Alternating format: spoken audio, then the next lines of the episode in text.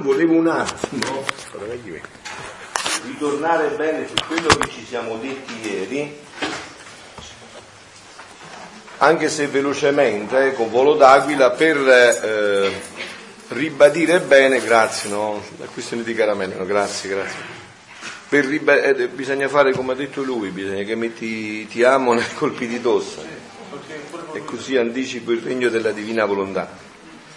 Allora, eh, volevo un attimo richiamare bene questo discorso e vi chiedo allora un supplemento di particolare attenzione sia per chi era già presente sia per chi non era, per collocare bene nel cuore della Chiesa questo dono della divina volontà. Voi sapete, ahimè, che io ho dovuto parlare per tante ore adesso in questi sei anni di questo dono, e allora io faccio una premessa chiara, no? Tutto quello che ho detto, io l'ho detto con profonda coscienza, informandomi, eh, cercando di vedere sempre più se c'era qualche minima piccola cosa che poteva essere in contraddizione con la dottrina della Chiesa, no?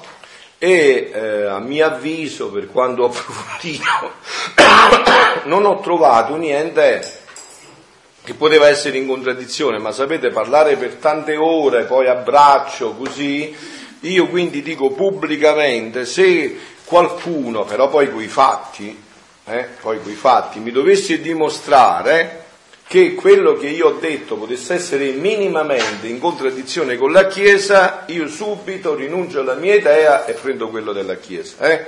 Quindi vorrei che avete le idee chiare su questo punto. Io sono sicurissimo magari intanto parlare c'è potuta essere un'accentuazione che poi dovrebbe essere richiarita, no? Perché in tante ore parlando a braccio, però visto che questi circolano anche su internet, allora io ripeto questo concetto. Io ho sempre e solo cercato la dottrina della Chiesa e mettere sempre in sinergia eh, mi è stato anche semplice perché è proprio così di per sé, no? Però eh, eh, se dovesse qualcuno, però quei fatti, eh, mi dovrebbe dimostrare quei fatti poi così, allora io sono pronto a dire ok, in questa cosa dovrei rivederla sotto questo punto di vista perché la Chiesa dice così, ok? Fatta questa premessa, allora adesso entriamo più profondamente entriamo più profondamente eh, in quello che ci siamo detto ieri e chiederei di, da tutti una particolare attenzione perché questo vi collocherà, collocherà perfettamente il dono della divina volontà. No? Noi siamo partiti dal volume 30, il brano del 22 maggio, no? E adesso andiamo a rivedere un attimo perché così comprendiamo che cosa Dio sta facendo in questo momento storico nell'umanità. Eh, allora,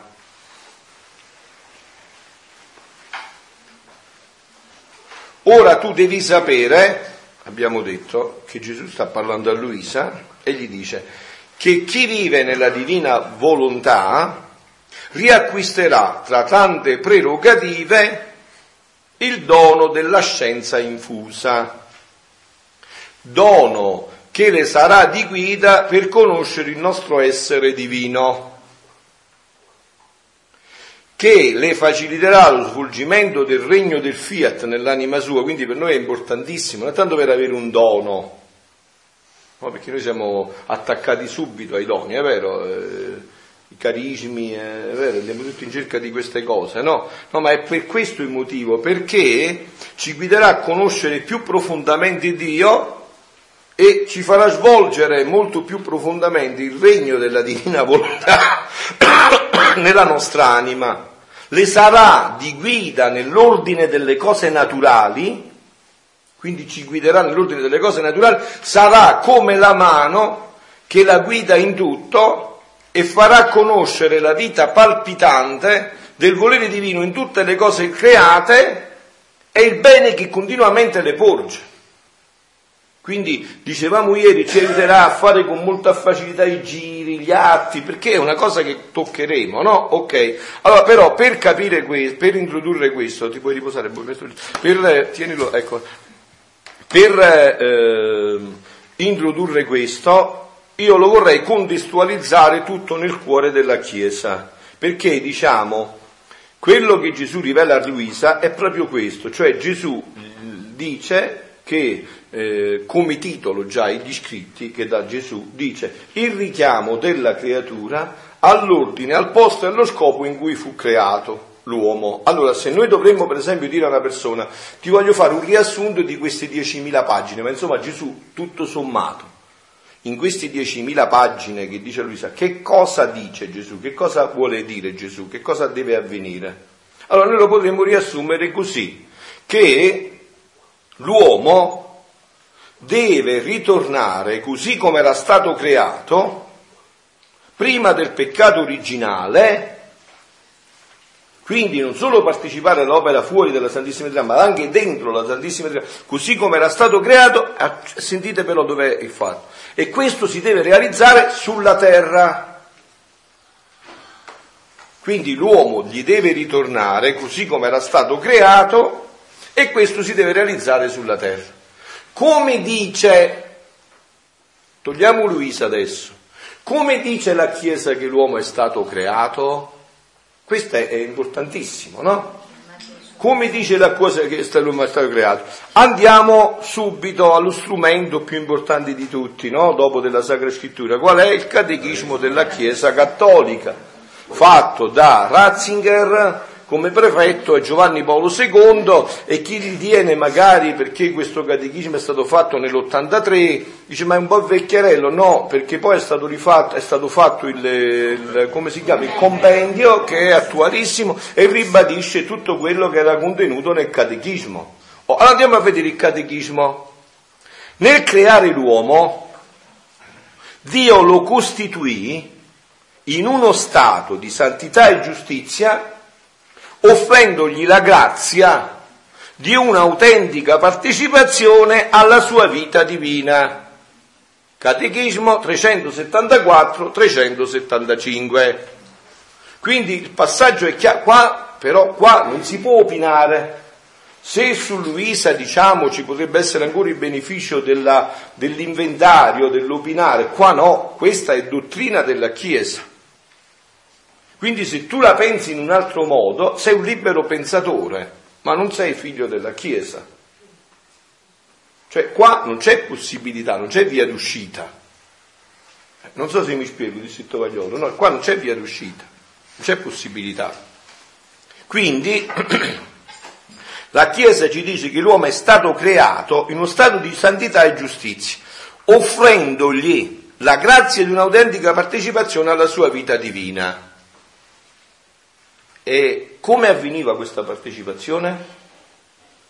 Ce lo può dire solo Luisa, attraverso il dono della divina volontà. E adesso lo vedremo perché, no? Così la tradizione e il magistero, quindi la tradizione, vi ricordate io vi ho spiegato cos'è la tradizione, non so, la processione, tradizioni, no? La tradizione con la T maiuscola è ciò che è stato trasmesso prima che fosse scritto e che il magistero interpreta autorevolmente. Quindi noi abbiamo la tradizione che viene prima della Sacra Scrittura, viene prima in, in ordine cronologico, perché è la tradizione che ha trasmesso e poi è stato scritto.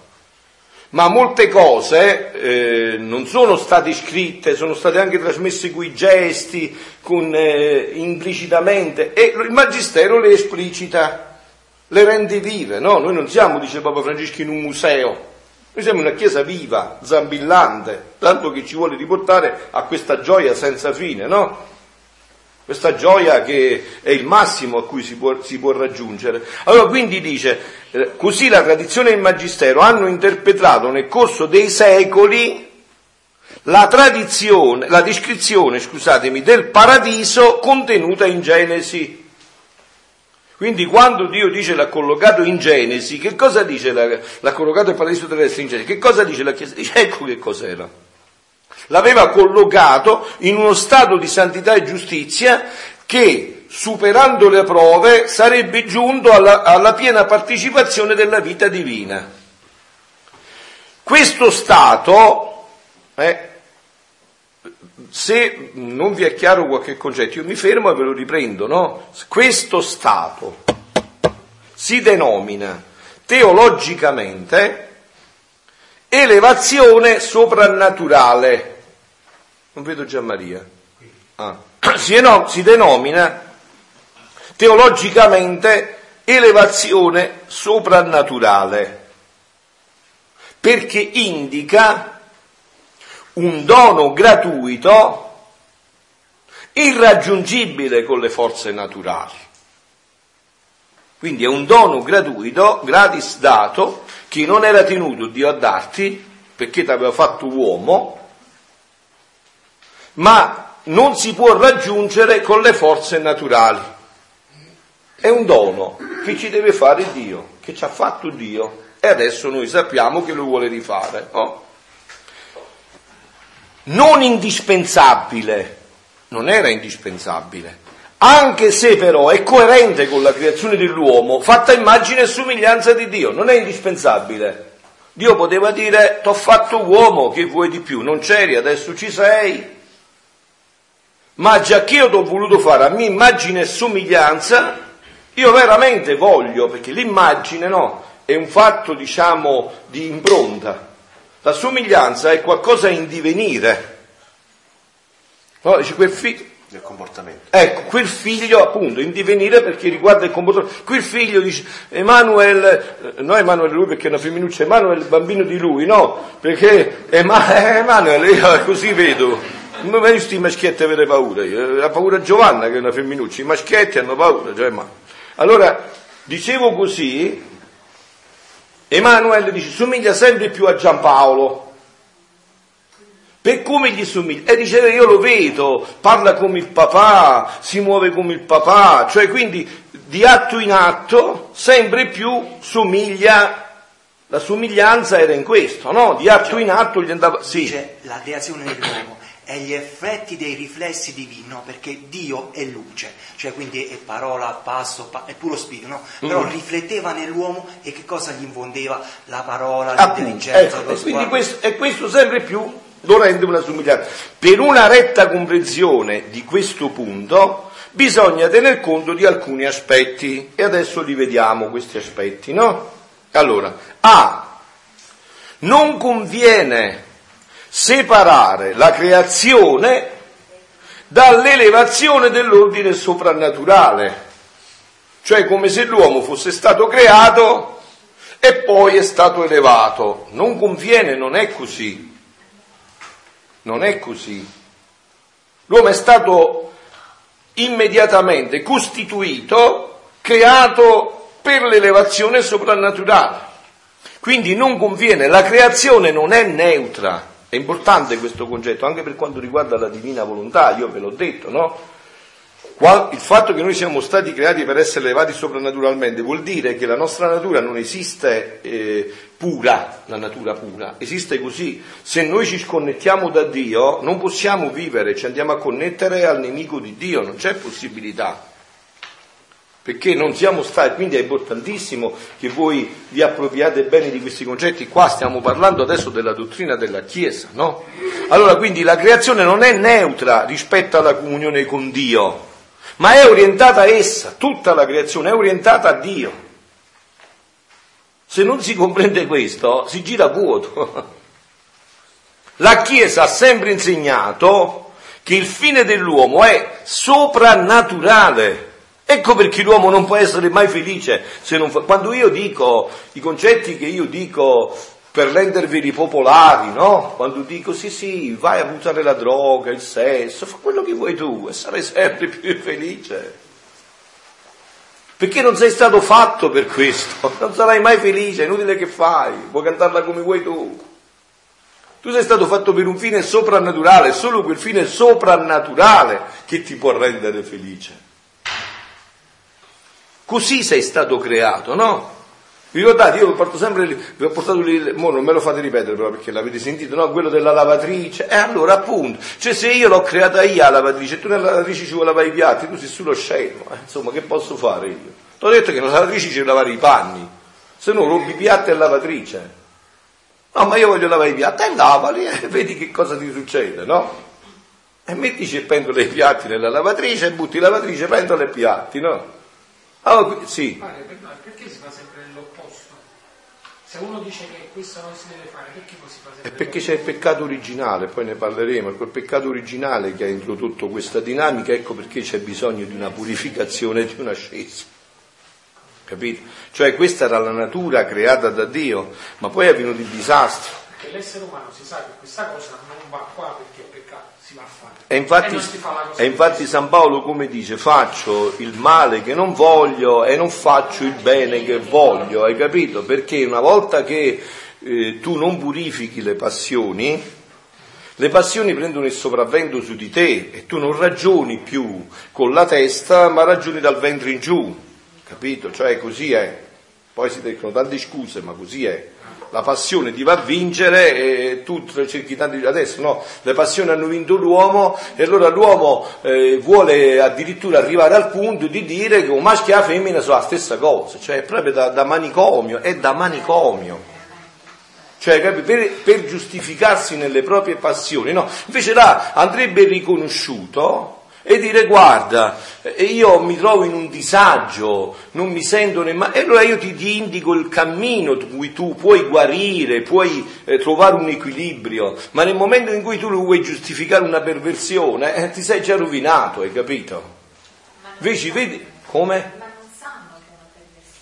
Eh, appunto, no, eh, ma sì, questo, questo qua lo sa Dio perché nella coscienza entra solo Dio. La coscienza non la conosciamo noi, quella è una coscienza che lasciamo a Dio, ma noi però che sappiamo dobbiamo illuminare far capire che effettivamente questa è la realtà, ma adesso chiudiamo un attimo questa parentesi perché questa è troppo fuori dal discorso che stiamo facendo, entriamo nel nostro argomento, quindi per una retta comprensione lo abbiamo detto, non conviene, la Chiesa ha sempre insegnato che il fine dell'uomo è soprannaturale Denzinger 3005, questo è un manuale dove ehm, viene riassunta tutta la nostra dottrina, è bellissimo, no? Perché in Cristo Dio, dice San Paolo agli Efesini 1, 4, ci ha scelti prima della creazione del mondo per essere santi e immacolati al suo cospetto. Ecco perché ci ha scelti Dio, ce lo dice San Paolo, la scrittura, per essere santi e immacolati al suo cospetto. Questo è il fine dell'uomo, per essere santi e immacolati al suo cospetto. Vale a dire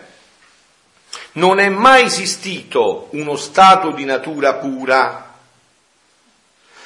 perché fin da principio Dio offre all'uomo la sua alleanza d'amore. E noi sappiamo qual è questa, come avveniva questa alleanza d'amore attraverso gli scritti, la sappiamo in pienezza. Avveniva attraverso il dono della divina volontà che Dio vuole ridare all'umanità. Questo è il passaggio. B. Anche se in realtà il fine dell'uomo è l'amicizia con Dio, veniamo a quello che chiedevi tu, la rivelazione ci insegna che all'inizio della storia l'uomo si ribellò e rifiutò la comunione con il suo creatore. Ecco dove è avvenuto il danno. Si ribellò e rifiutò la comunione del suo creatore.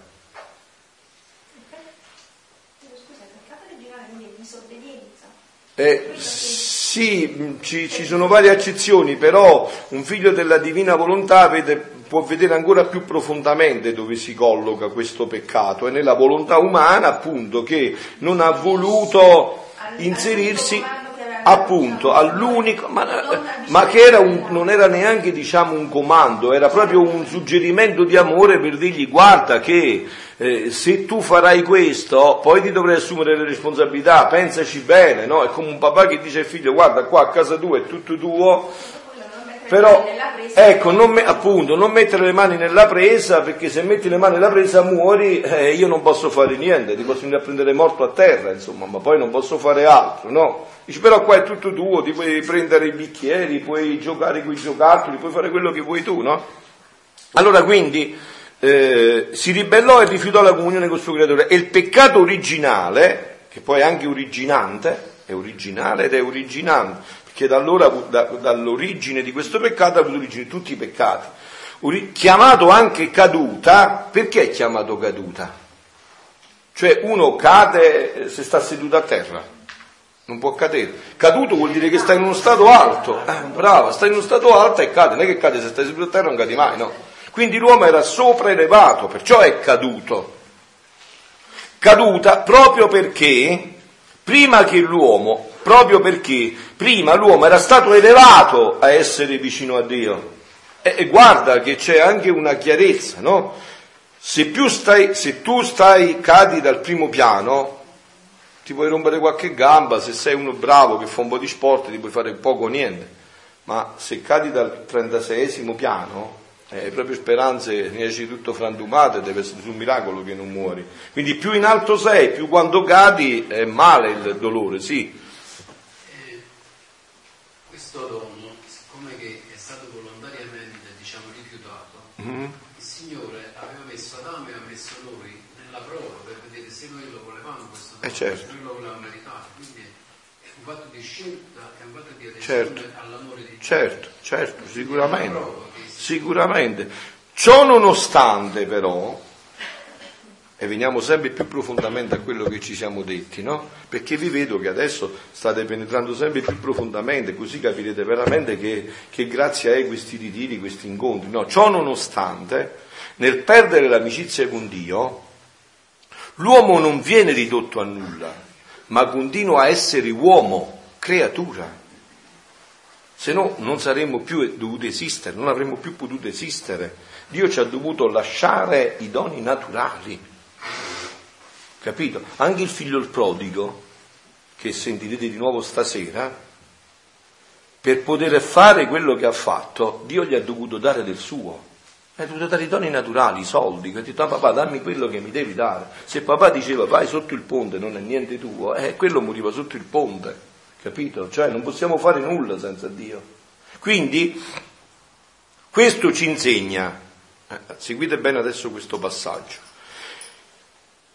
che anche se non conviene pensare al disegno divino come se fosse diviso in compartimenti, come se Dio prima creasse l'uomo completo e poi anche lo, ele- lo elevasse, non conviene pensare così, però bisogna distinguere all'interno dell'unico progetto divino diversi ordini. È un solo progetto, ma ci sono diversi ordini. L'uomo è corpo inspirituato e spirito incorporato. Non c'è niente nel creato che è come l'uomo, c'è la natura angelica, c'è la natura animale, invece l'uomo è corpo inspirituato e spirito incorporato. San Pascal lo chiamava miseria e grandezza. Mi sento così fragile, così debole, mi metto a pregare e sento che devo diventare Dio. Ma come funziona questo fatto? Che cosa c'è dentro di me? Entro in contatto con Dio e Dio mi dice in un istante io ti rifaccio creatura nuova, cancello tutto il tuo passato, come la parabola del Vangelo di oggi, e ti do l'abito più bello con quello con cui te ne sei scappato, ti do l'anello più prezioso, ti rivesto ancora di più di tutto, no? Quindi, eh, basandosi sul fatto che con il peccato l'uomo ha perduto alcuni doni, e qua entriamo, conservandone altri. La tradizione cristiana ha distinto l'ordine soprannaturale, come l'abbiamo chiamato? No, quello no, il primo è soprannaturale, come abbiamo chiamato? Li abbiamo distinti? Quindi l'abbiamo chiamati, no? Do, come... come quindi c'è soprannaturale assoluto e soprannaturale relativo. Soprannaturale relativo nella tradizione cattolica viene chiamato preternaturale e adesso ci entriamo perché no? La tradizione cristiana ha distinto l'ordine soprannaturale, sì, qualche volta che mi dimentico però ricordalo tu, eh, la, la chiamata dell'amicizia divina, i cui doni si perdono con il peccato. Perché la Chiesa chiama il peccato grave peccato mortale? Tu hai visto mai uno che eh, tradisce la moglie, uccide, che muore? E allora eh, che dice? Scemenza della Chiesa, come mai è peccato mortale? Visto mai che uno piglia e muore? Peccato mortale perché muore dentro, come quelle belle mele, hai visto da fruttivendolo dove compra quella bella mela rossa oggi, e poi vai, la apri e tutta finita dentro, tutta marcia. Un peccato mortale vuol dire che ti ha fatto morire nel rapporto con Dio, quindi non sei più in contatto con Dio. Allora, vedete, anche qua, no? Riguardo però accenno solo velocemente a quello che dicevi tu, ma loro non lo sanno. Vedi, io se per esempio adesso mi ubriaco, hm? esco con la macchina e ammazzo una persona, io non sono colpevole adesso. Perché se non ero ubriaco non lo avrei mai fatto. Ma perché sono colpevole? Perché mi sono ubriacato. Quindi questo lo può solo giudicare Dio. Se io ho acconsentito a certi atti peccaminosi, li ho ripetuti, li ho reiterati, eh, dopo avviene un... perché la coscienza diventa cieca, non vedi più, prende lucciole per lanterne. Quindi è in questa dinamica, non si può entrare se non attraverso Dio, no? Quindi eh, abbiamo detto che l'ordine soprannaturale in cui i doni si perdono con il peccato, dall'ordine naturale, quello che Dio ha concesso all'uomo nel crearlo e che permane malgrado il suo peccato. Quello che dicevo, no? Tu pecchi mortalmente, ma continui a vedere, continui a camminare, continui a, a parlare, continui a, ad agire con la tua volontà, no? Quelli permangono, sono doni naturali che permangono, non vengono toccati. Quindi eh, non sono due ordini giustapposti o indipendenti, perché il fatto, il fatto in naturale come abbiamo detto, è fin da principio inserito e orientato al soprannaturale. E il soprannaturale perfeziona il naturale senza annullarlo. Ecco la bellezza, no? Perciò noi siamo una, una fede meravigliosa, perché noi abbiamo la ragione e la fede che vanno sempre insieme. La ragione, la fede non offende la ragione, Anzi, l'atto più ragionevole di una persona che veramente ha la ragione, ragione, diceva Blaise Pascal, l'atto più ragionevole è di riconoscere che ci sono un'infinità di cose che la superano e in cui bisogna entrare con l'altra ala che si chiama la fede, no? Fides et ratio, l'enciclica di Giovanni Paolo II, è proprio questo, si vola con due ali, non con una sola, con due ali. Quindi la fede non va ad offendere la ragione, ma la va a sublimare a portare all'ennesima potenza tutto questo, no? Nello stesso tempo si distinguono perché la storia della salvezza insegna che la gratuità del dono divino della grazia e della redenzione è diversa dalla gratuità del dono divino della creazione. Essendo la prima, la redenzione, una manifestazione immensamente superiore della misericordia e dell'amore di Dio. Il fatto che Dio, dopo del peccato, quindi quando già aveva creato tutto, è venuto a pagare lui di persona, no?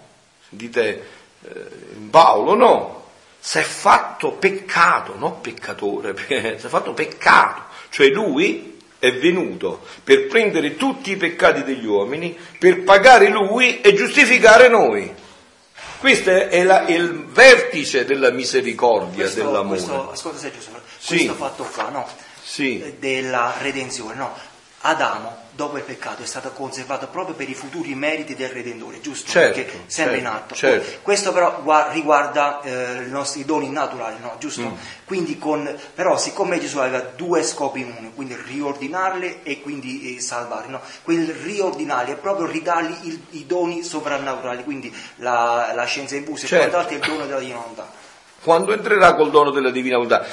D. Adesso veniamo al punto più focale, focalizziamo sempre più quello che ci siamo detti.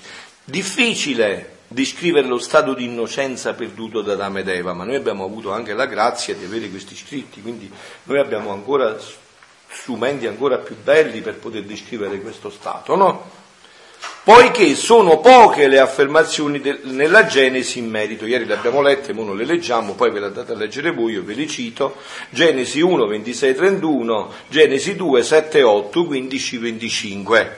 Perciò la tradizione suole caratterizzare tale stato indirettamente, deducendolo a partire dalle, pens- dalle conseguenze del peccato narrato in Genesi 3.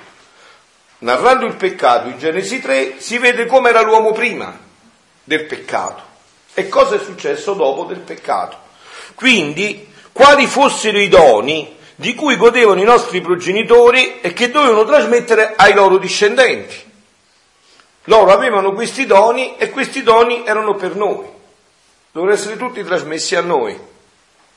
Allora, eh, però voi dovete adesso vederlo in questa luce, che adesso noi è stata riaperta questa possibilità. Capito? Non c'è via d'uscita. A noi è stata data questa possibilità adesso.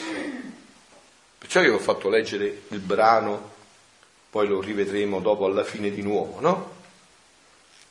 Che tutto quello che Gesù dice coincide perfettamente con quello che la Chiesa sta dicendo. Io adesso non sto parlando di Luisa, sto parlando della dottrina della Chiesa, no? Quindi dice, così si afferma che ricevettero i doni naturali che corrispondono alla loro condizione normale di creatura e formano il loro essere creaturale. I doni naturali, quali sono? Ecco, appunto, e quindi i sensi, eh, l'intelletto, la volontà per quanto riguarda la, la memoria, tutto quello che è Dio quando fa un'opera la correda per quella che è, no? nell'ordine naturale ha dato tutti gli strumenti perché noi potessimo vivere bene la nostra vita naturale, no? Quindi l'ha corredato nello stesso tempo, contestualmente, ricevette i doni soprannaturali, vale a dire la grazia santificante,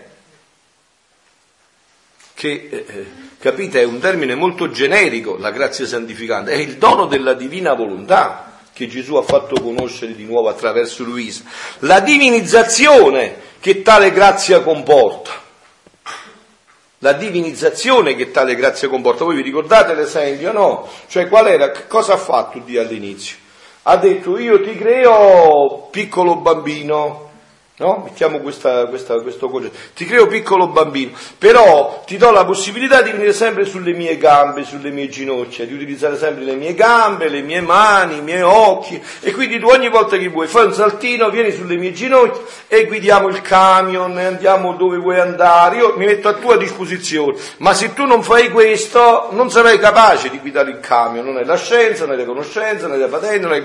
è tutto così, no?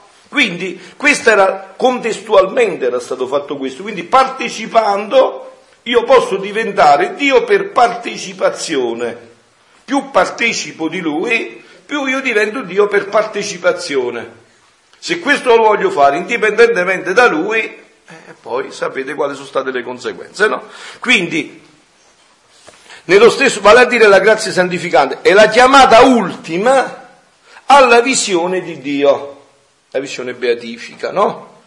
Insieme a questi, a questo dono soprannaturale, la tradizione cristiana riconosce l'esistenza nel paradiso terrestre dei doni preternaturali che noi abbiamo detto, no?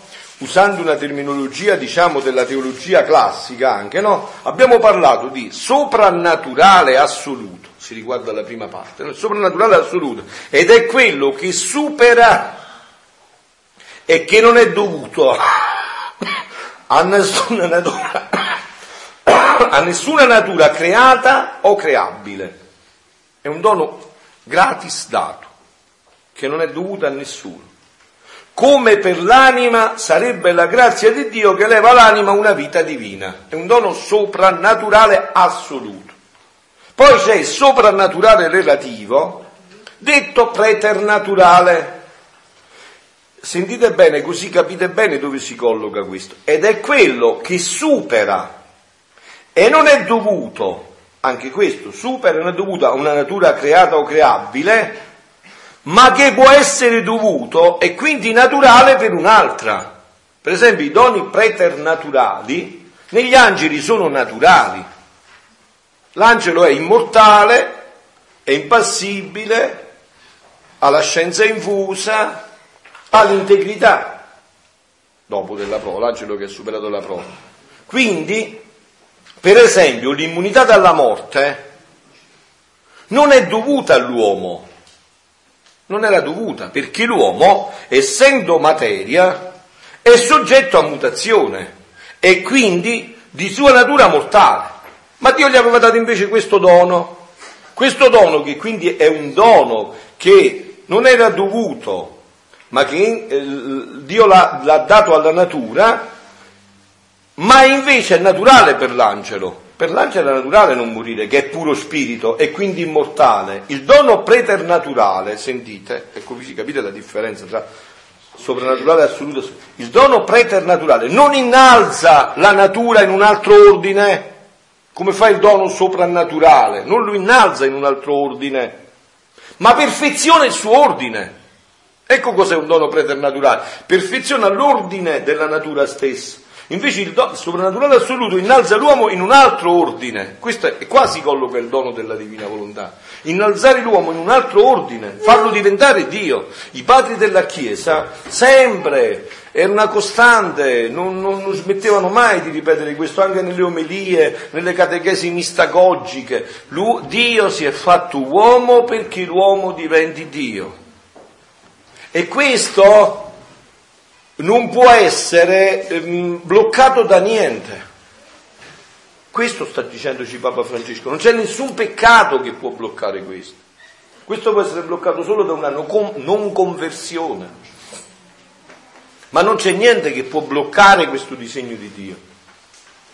Tanto è vero che anche di questo, no, nella luce della divina volontà, voi andate a vedere l'episodio che contempleremo tra poco il venerdì santo. Oggi stesso sarai con me in paradiso.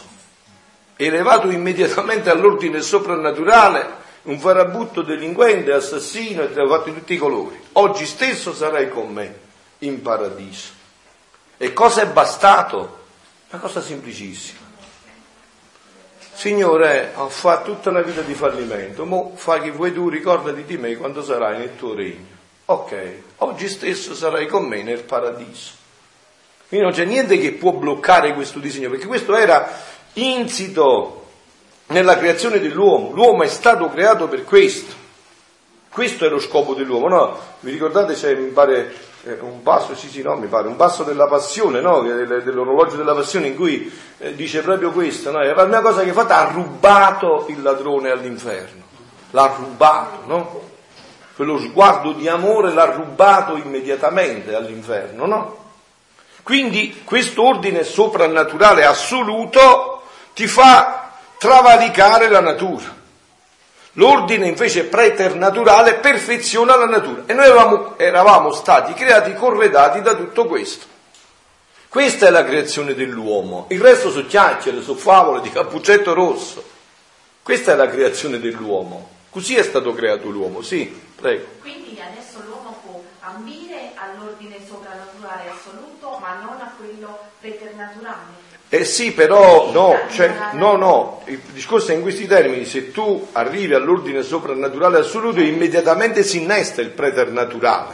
Ma qui sulla terra l'uomo può, con questo dono della divina volontà, può iniziare ad ambire, a eh certo, eh certo. non potrà mai eh, avere come obiettivo quello... Eh, in pienezza, cioè Gesù qua parla per esempio già, sì ho capito, per esempio Gesù qua già parla di una connessione immediata con uno dei doni preternaturali, la scienza infusa. Capito?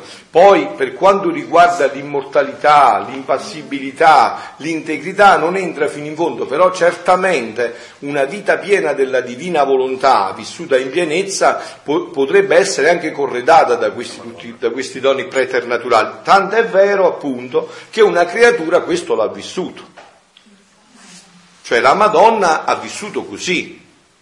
Cioè la Madonna ha vissuto col dono soprannaturale e con tutti i doni preternaturali, corredata da tutti i doni preternaturali.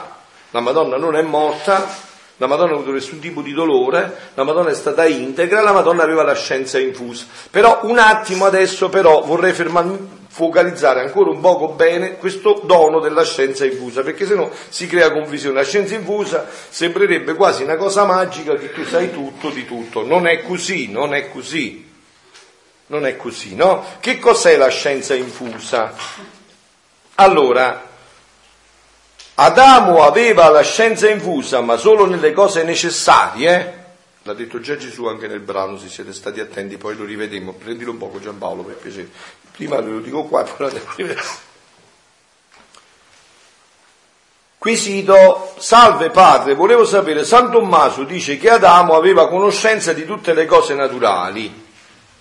Ma allora cosa significa? Che forse sapeva già cos'era un computer, un microscopio, oppure cos'era un elettrone o un atomo? Quindi non sarebbe progredito nella scienza naturale, tecnica, eccetera? Perché sap- tanto sapeva tutto? Risposta. San Tommaso parte da quando dice la Sacra Scrittura vale a dire dal fatto che Adamo impose il nome a ciascun animale, l'abbiamo visto, no? Ciò significa, se Adamo impose il nome a ciascun animale, ciò significa che al momento della creazione ebbe scienza infusa sulle cose necessarie della vita. Non è andato a tentoni per sapere il significato dei vari alimenti eh? È anche ovvio perché Appunto. se, assaggiava un fungo velenoso. Bravo, bravissimo. Quindi non andava a tentoni, cioè, non andava a tentoni sui vari elementi, no. Ciò significa che l'uomo avrebbe poi aumentato la conoscenza attraverso la propria industria, cioè partiva già da un'ampia conoscenza, ma Dio è infinita in mezzo, non lo esaurirai mai, quindi la tua conoscenza crescerà all'infinito la scienza infusa, San Tommaso parla espressamente della scienza delle realtà naturali. Non parla della tecnologia, della biologia, dell'ingegneria nucleare, eccetera. Del resto, al termine della, dell'articolo scrive, stiamo leggendo la questione 3, eh, l'articolo 3 della questione 94 della Summa Teologica, non conobbe invece quelle verità che trascendono le capacità umane e non sono necessarie alla vita. Per esempio, quanti granelli di sabbia ci stanno? Che vai trovando? Cioè, dove c'è i granelli di sabbia? Cioè, pensa a quello che è necessario, no? Questo poi studi e se lo vuoi sapere vai a contare i granelli di sabbia quando hai finito poi trovi uno strumento come può contare i granelli di sabbia, te lo studi, se è uno sfizio che vuoi togliertelo e te lo approfondisci, no? Quindi si confonde. Allora pensate che la scienza infusa sia qua perché molti mi dicevano, anche consacrati, eh, sacerdoti, dice, eh, ma quindi allora se la Madonna aveva la scienza infusa, quindi non aveva la fede non ha dovuto esercitare la fede perché sapeva tutto, sapeva già quello che avveniva. No, no, no, no, no, no, no. La Madonna ha dovuto esercitare la fede all'ennesima potenza. Scienza infusa non significa che tu sai, tu sai le cose necessarie a quelle che servono per la vita. Prego. Certo. non so se sia calzante. Sì. Cioè, praticamente il Signore, appunto Dio, mette un seme in ciascuno di noi. Ed è diverso se no non ci sarebbe l'astronomo, l'astrologo, certo, il, certo. Eh, lo psichiatra, e quindi questo semino praticamente potrebbe essere alimentato perché ognuno, cioè il semino sarebbe la scienza infusa diciamo in ciascuno eh certo, di noi, eh certo. che poi va alimentato e quindi si... La scienza infusa che aveva come base, esatto, come base diciamo, le conoscenze, ecco, eh, certo, che aveva come... Che cresce, certo, e poi secondo la tua industria secondo la tua industria, la tua applicazione, le ore che tu davi all'approfondimento, alla preghiera, tutto questo avrebbe accresciuto, accresciuto questo, questa partenza. No? Allora quindi eravamo a questo punto, quindi insieme a questi la tradizione cristiana riconosce l'esistenza nel paradiso terrestre dei doni preternaturali che noi abbiamo diviso anche in soprannaturale assoluto e soprannaturale relativo. E abbiamo adesso l'idea chiara, il eh, soprannaturale assoluto supera la natura, ti porta in qualcosa che non potresti mai arrivare solo grazie. I danni preternaturali sempre non c'erano dovuti, ci vengono dati ma per perfezionare la nostra natura. E questi doni preternaturali che per noi non erano dovuti, in alcune nature come quella angelica erano uh, uh, nella natura stessa. Okay? Poi lei faceva la domanda, Certamente c'è stata una creatura, abbiamo detto no, con chiarezza, che avendo vissuto in pieno la vita della divina volontà, l'ha vissuta corredata con tutti i doni preternaturali. Questa si chiama la fuoriclasse Maria Santissima. Cioè lei ha vissuto sempre così. Quindi è stata corredata da tutti i doni preternaturali. Quindi la Madonna non è morta, è stata assunta in cielo. E anche qua vi ho detto, per quanto riguarda la modalità, allora noi abbiamo il dogma che ha stabilito che la Madonna è stata assunta in cielo con l'anima e col corpo. Ok? Questo è dogma, quindi è sicuramente così. Ma che cosa è avvenuto al momento della morte? La Madonna è morta come Gesù, è stata per un buon sepolcro e poi è stata richiamata in cielo, o la Madonna non ha proprio passato la via del sepolcro e immediatamente è stata assunta in cielo, qua c'è tutta una discussione teologica. Ci sono due correnti teologiche, quindi la Chiesa ancora non si è pronunciata su questo. Una corrente teologica dice, e a questa deriva anche, mi pare, San Giovanni Paolo II, una corrente teologica dice che la Madonna, perché simile al figlio, sia morta e poi assunta. Questa è la corrente, un'altra. L'altra corrente teologica che io condivido, e qua nessuno mi può dire niente perché poi sarà la Chiesa, la Chiesa poi dirà che c'è la prova e là io ve l'ho detto già come faccio. No? Però l'altra corrente teologica che dice invece che la Madonna non ha proprio visto, è stata è passata così come doveva essere la condizione di originale. Se l'uomo fosse rimasto così come creato, Pensateci un attimo però, non rispondete subito distinto, se avete intuito rispondete subito distinto, perché la, la risposta va data poi giustificandola. L'uomo sarebbe morto o non sarebbe morto? Oh, allora, eh, no, eh, eh, sì, non è però così semplice la risposta. Allora, l'uomo sarebbe morto di una morte così com'era nell'idea di Dio, cioè di una morte passaggio. Noi invece adesso viviamo la morte rottura, perciò non l'accettiamo perché non è nella natura. Capite bene questo passaggio? La morte rottura che cos'è? È qualcosa che è estranea alla natura umana, perciò noi non accettiamo la morte. Io ho visto un bambino anche che muore un uccellino, non lo accetta. Perché non era nella, la morte non c'era, c'era invece la morte intesa come passaggio, passare dal paradiso terrestre al paradiso celeste che impropriamente viene definita morte, era un passaggio. E questo, per me questo è avvenuto in Maria, non c'è stato, cioè San Francesco di Sales descrive questa cosa in un certo modo che a me piace molto e che credo proprio che sia così, no? Cioè in Maria eh, l'amore di Dio, no? quando gli è apparso l'angelo, Gabriela, l'annunciazione come l'ha definita? Che caritamene, no? tu sei piena di grazia. se io ho un secchio di gomma, di plastica, e l'ho riempito di acqua fino all'orlo, è pieno, no? Quindi l'angelo le ha detto sei pieno di acqua, sei piena di grazia. Ma se, quindi io non posso mettere più acqua, perché se vado a mettere più acqua si versa fuori, no? Ma se io vado vicino al secchio con una fiamma ossidica accesa, alla plastica, permetto alla plastica di dilatarsi ancora un po' e quindi ci posso mettere ancora un po' di acqua. Se ci rivado una seconda volta, con la fiamma ossidrica dopo che si è raffreddato, il secchio mi si allarga ancora un po' e ci va ancora un po' di acqua. Ma se vado la terza volta, il secchio esplode, si apre, non può contenere più. Allora, che cosa è avvenuto per me il 15 agosto? Quando noi festeggiamo l'assunzione in cielo che Gesù ha detto che è la festa del in cielo si festeggia la divina volontà, la festa della divina volontà, perché per la prima volta una creatura è ritornata integra così com'era, no? Questo è, è chiarissimo negli scritti. Che cosa è successo per me il 15 agosto? Che la Madonna è arrivato al massimo grado in cui una creatura può contenere l'amore, umano, l'amore divino nell'umano, al massimo grado, non si poteva più, il vaso non poteva più contenerlo, si è aperto e si è ricomposto immediatamente nell'altra dimensione dove l'amore cresce per tutta l'eternità. Cioè, non, so vi scusami, sì, sì. non so se vi ho reso bene l'idea.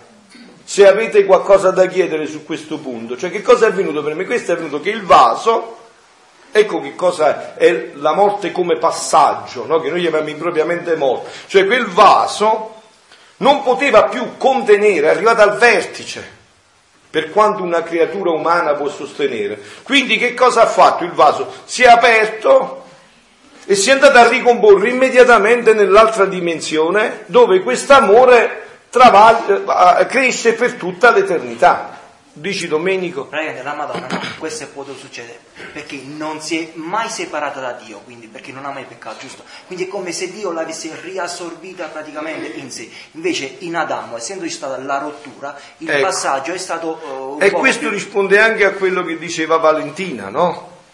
Perché eh, questo dono poi non può avere l'effetto pieno in noi è perché, è, perché è avvenuta questa rottura e abbiamo, eh, siamo rimasti in questa rottura. Invece la Madonna dal primo istante del suo concepimento, dal primo istante del concepimento, non della nascita, eh, del concepimento, è diverso il fatto.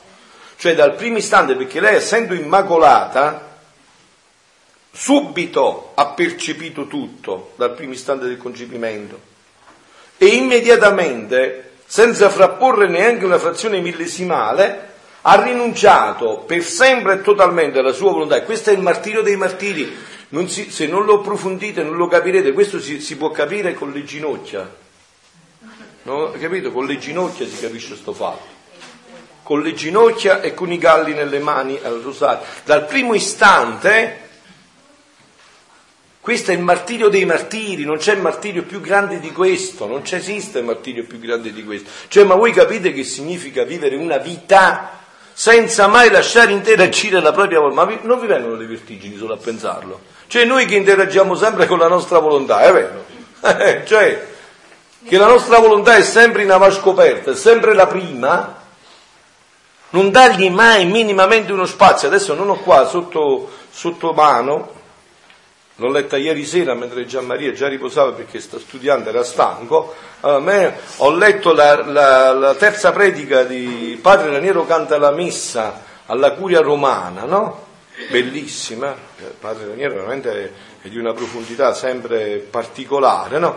Dove proprio diceva chi è il più grande evangelizzatore e diceva che la più grande evangelizzatrice è stata la Madonna e come ha evangelizzato? Faceva le omelie la Madonna, faceva i ritiri come faccio io, no? E come ha evangelizzato? Ha evangelizzato perché non era più lei che viveva, era la divina volontà che viveva dentro di lei. E questa dovrebbe essere anche la nostra evangelizzazione.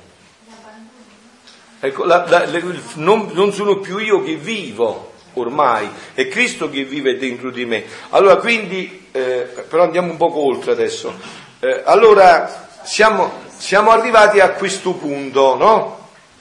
Quindi adesso ci fermiamo un attimo perché mi sembra che queste idee le avete abbastanza chiare ormai, no? Ok? Allora, ci fermiamo un attimo perché voglio eh, passare all'argomento che stavamo tratta- eh, trattando della preghiera nella divina volontà, no? Ecco, allora voi eh, immaginate già, avete già certo, che Gesù in questi scritti arde, brucia, brama dal desiderio di riportare l'uomo in questa condizione.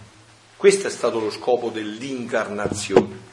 Dove tu stai dicendo qualcosa, non te l'ho fatto dire più dentro? No, no, no, no, no, ah. te l'ho detto. Allora, lo scopo, quindi dicevo,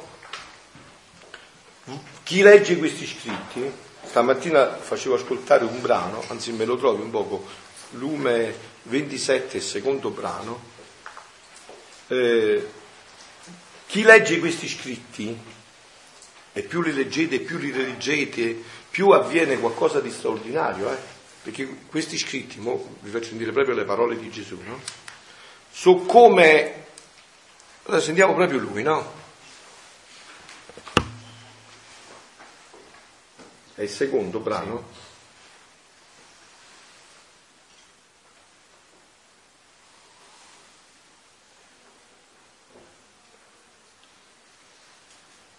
Sì.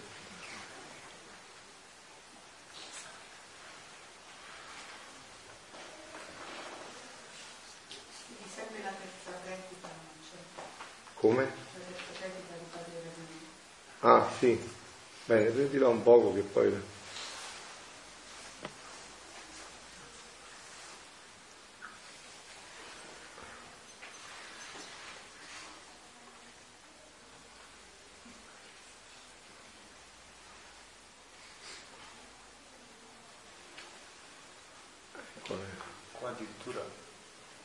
un brano in cui il titolo per esempio dice il prodigio della nascita della divina del cielo, come ella sia cresciuta in unione alla divina volontà sia divenuta un sole parlante, perciò per quello diceva mh, mm, canta la messa, lei ha predicato perché quel sole era parlante in lei. Eh, appunto, appunto. Quel sole della Ma come mai non lo trovo sto fatto? La parola.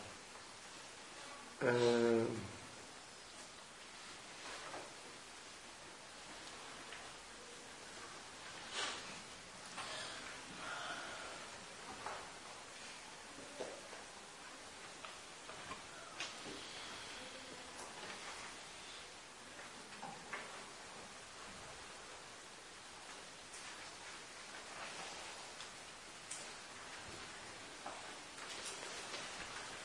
Vi ricordate quel brano, se l'ho fatto ascoltare stamattina, il ferro battuto?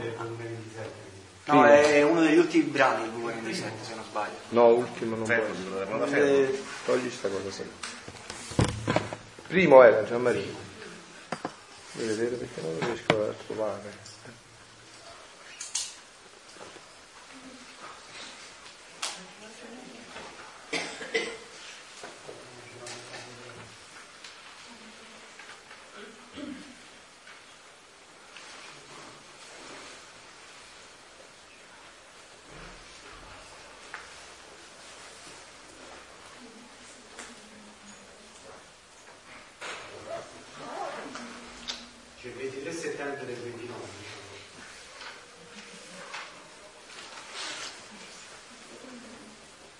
sì, ma non, quello è il primo, ma non, non, non è.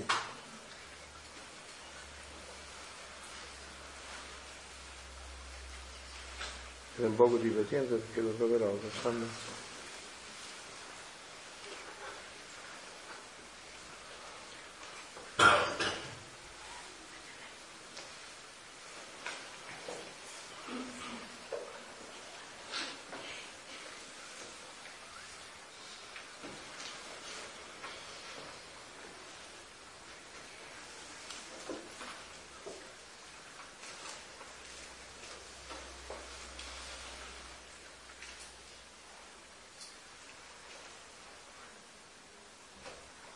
Un poco la parola ferro battuto. Allora, quindi eh, va bene, allora adesso continuiamo un attimo a quello che stavamo dicendo, no? Eh? Ecco, bravo. E che cos'è? E che brano è di che cos'è? 027, però il 24 dicembre. Figlia mia, quando io parlo, sprigiono luce di verità e voglio che sia accettata e carezzata dall'anima. Se questa luce viene accettata e messa in posto dolore nell'interno di essa, ne chiama un'altra luce, sicché una ne chiama un'altra, diversamente torna alla sua sorgente. E quando l'anima ritorna a leggerla, se sono scritte e a ponderarle, quello che facciamo, no? cioè di, di scrivere, leggere, ponderare, leggere voi leggete a casa, poi qua li riponderiamo di nuovo. No, sentite che cosa avviene.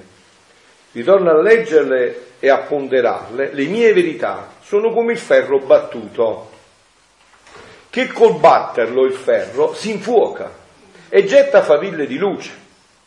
Invece, se non è battuto, il ferro è duro, nero e metallo gelato. Quindi da buoni intenditori poche chiacchiere, avete capito? Vero? Se voi per esempio dall'incontro scorso adesso non avete fatto questo, siete diventati ferro battuto che diventa freddo e che è buono per buttare via, no? Quindi non vi infiamma il cuore tutto questo, no? Quindi eh, come il ferro battuto, che così è delle mie verità.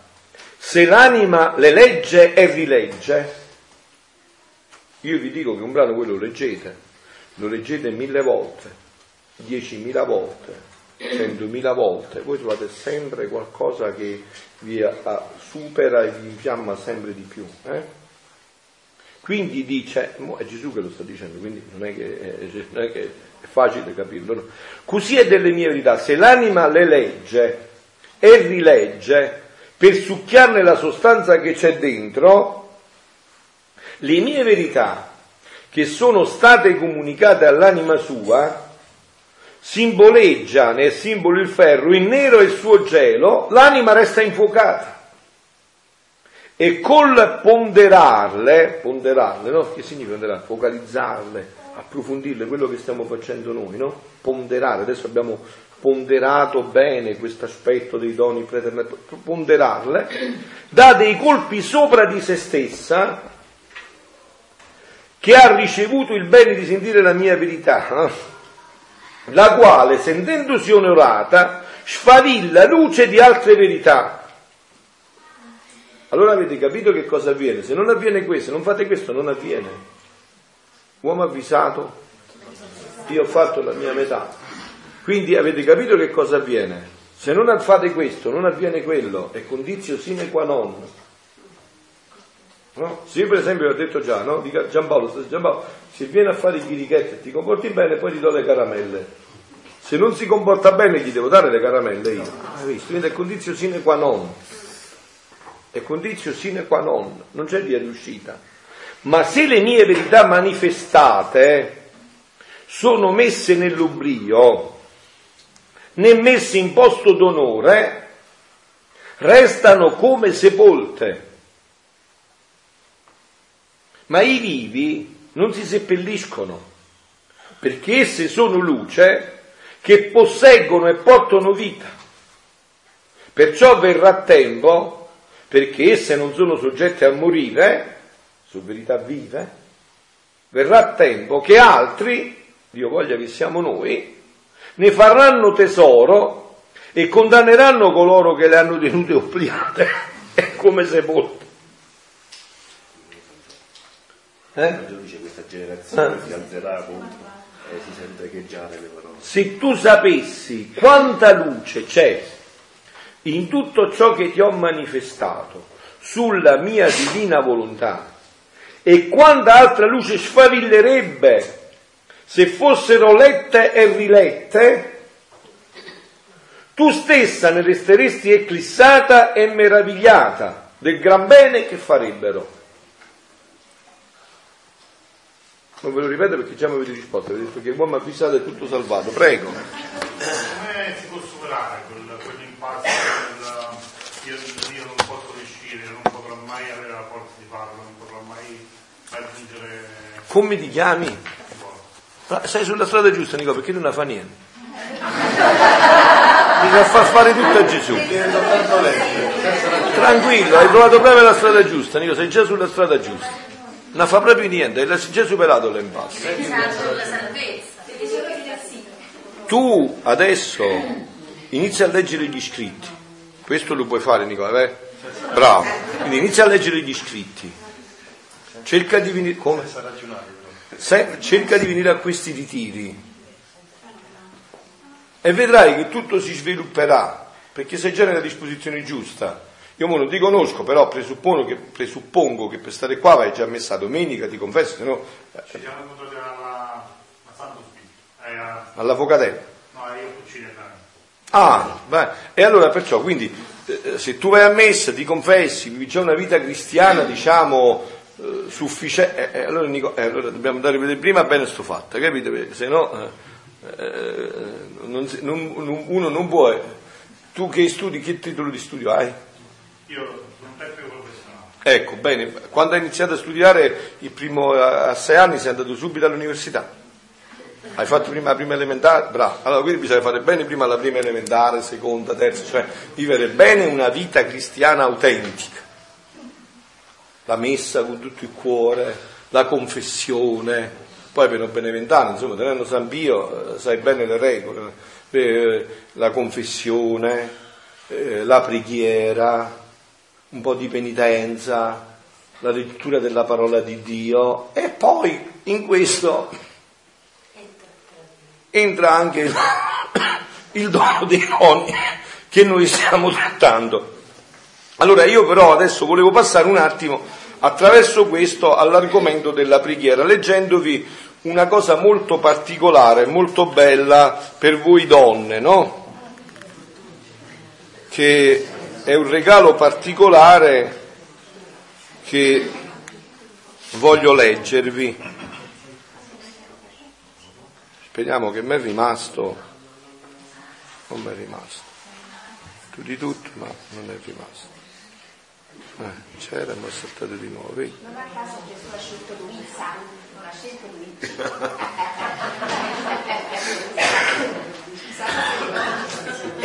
Brava. Eh, eccolo qua, vediamo se me lo dà. Eh no, ma non so la possibilità di connettermi, che ho tolto questi telefoni. Va bene, allora Giampaolo, prendimi un poco questo qua, vedi, si connette il segreto straordinario del potere delle donne. Aprirlo? Sì, ah, basta che ci premi sopra qua. Salvo questo lì, non mi sembra. Non so come si salva. Solo aprirlo. Sì, qua però mi devi premere per aprirlo. È quello stesso, sopra e sotto la stessa cosa. Non si connette. Esci. Staccare, sì. La, bussola, la nuova bussola quotidiana online. Qua questi quando tengono voglia di telefonare non è che guardano in faccia a nessuno. Allora, dicevo così, ci interessa, devono parlare, telefonare, quindi... Allora dicevo, entriamo nella vita, eh, adesso entriamo nella vita di tutto questo, no? Perché eh, questa spiritualità, che vedete è una vita, ma chiamiamola per intenderci con un termine classico, che non è adatto però, perché questa non è una spiritualità, è proprio una vita, non è un'opera, è una vita che si innesta in noi. Eh, vi ho detto che questa è la spiritualità, la vita più semplice che esiste. Questa qua è proprio fatta per le casalinghe, per gli operai, per gli impiegati, per i sacerdoti, non c'è nessuno per i bambini. Emanuele, pure per i bambini che sono bambine. Eh, è così, Emanuele. È inutile che dice, è così, Emanuele. Eh, al mio paese i bambini che hanno paura li chiamavamo, sai come li chiamavamo in napoletano, sai come si dice? I femminelli. I bambini che eh, hanno paura, che bambini sono? Manuel, i bambini sono bambini, eh, tu devi, c'era, eh, come si chiama la bambina, figlia, come si chiama? Valeria. C'era Valeria che rideva, era coraggiosa e io mi, mi ricogneravo, io maschio, al mio paese un maschio si doveva far fare coraggio da una donna. Ma lo voglio bene, Manuel, no. È esiste proprio.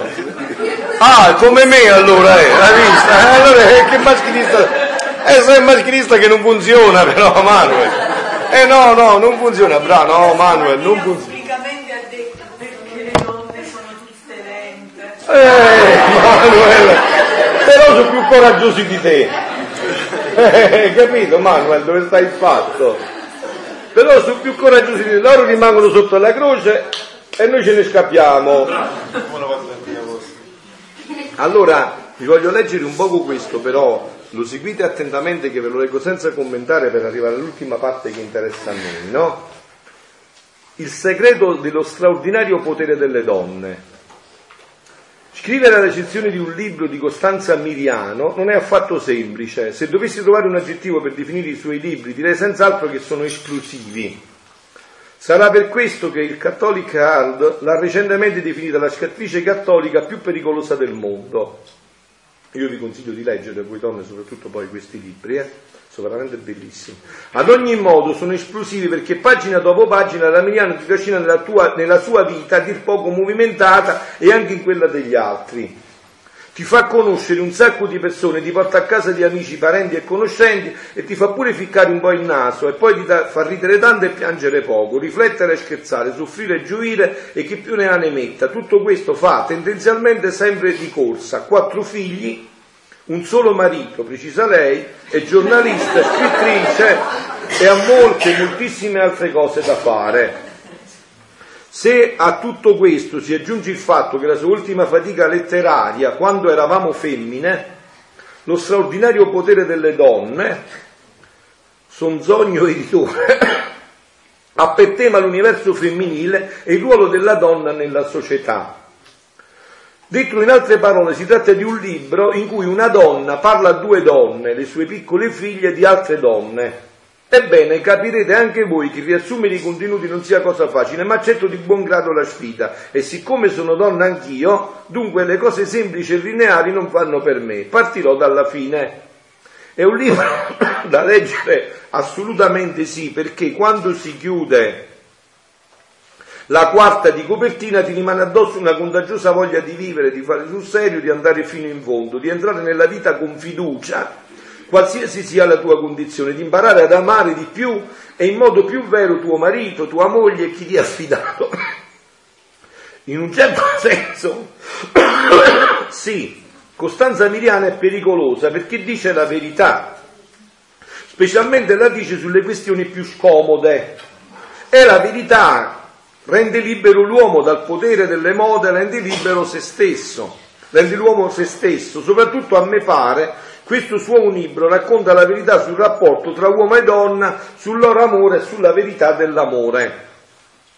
Scrive la, Miriano, amare il destino dell'altro ogni giorno e farlo sotto le pieghe dell'abitudine è roba forte, non è per i pesi piuma, per chi è fuori allenamento, per chi si spaventa davanti alle difficoltà, una vera storia d'amore non si arrende di fronte alle apparenze dei giorni sempre uguali, delle dinamiche che sembrano cristallizzate, della fatica che si fa a sorprendersi ancora. Io leggo veloce perché poi se volete ve lo andate a leggere voi, voglio arrivare al cuore di questo, no? Ma non potevo farlo senza la premessa. Questi nostri cuori limitati e fragili si confrontano con il desiderio illimitato di un amore che sia perfetto, che non si distragga né tradisca mai, che sia costante e sempre al massimo. Il fatto è che un amore così nella realtà non esiste, ognuno di noi, uomo o donna, lo vuole, ma nessuno di noi è capace, per quanta buona volontà ci possa mettere. Allora la questione fondamentale è capire che il vero amore, che il vero nome dell'amore è il perdono.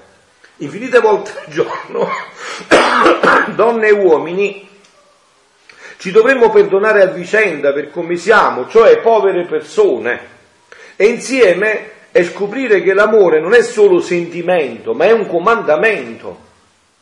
E che il matrimonio si fa in tre, l'uomo, la donna e Dio.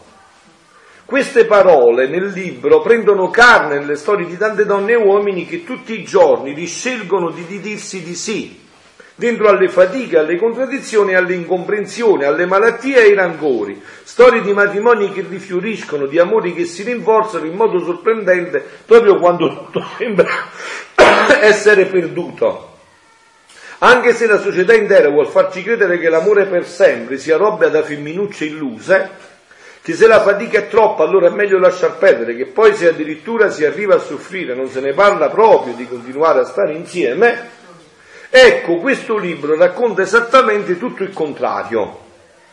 Ma si badi bene, non si parla di gente un po' castrata o sfigata o addirittura un po' masochista. Questa è gente bella da fare invidia. Come la storia di Anna che si trova a fare i conti con la sterilità e l'impossibilità di avere figli. Anna per, eseguire, per seguire il marito si trova a vivere in Australia, lontano dai suoi cari e da tutti gli affetti. Anna è sola davanti al suo dolore, che giorno dopo giorno diviene insopportabile. È sola di fronte a un marito freddo e distante che si rifugia totalmente nel lavoro, che non comprende il suo soffrire, che non condivide la sua fede, è ateo e che praticamente l'ha abbandonata a se stessa. Scrive la Miriano, credo che tante donne avrebbero fatto i bagagli e se ne sarebbero tornate a casa.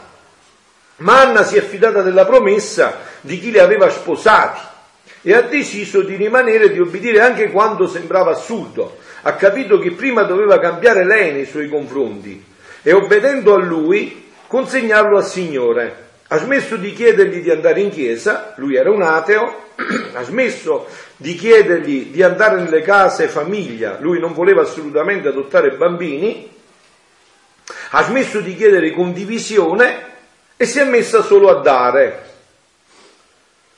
Eh, chiedendo che il Signore riempisse i vuoti e saziasse la fame e attenuasse la sete.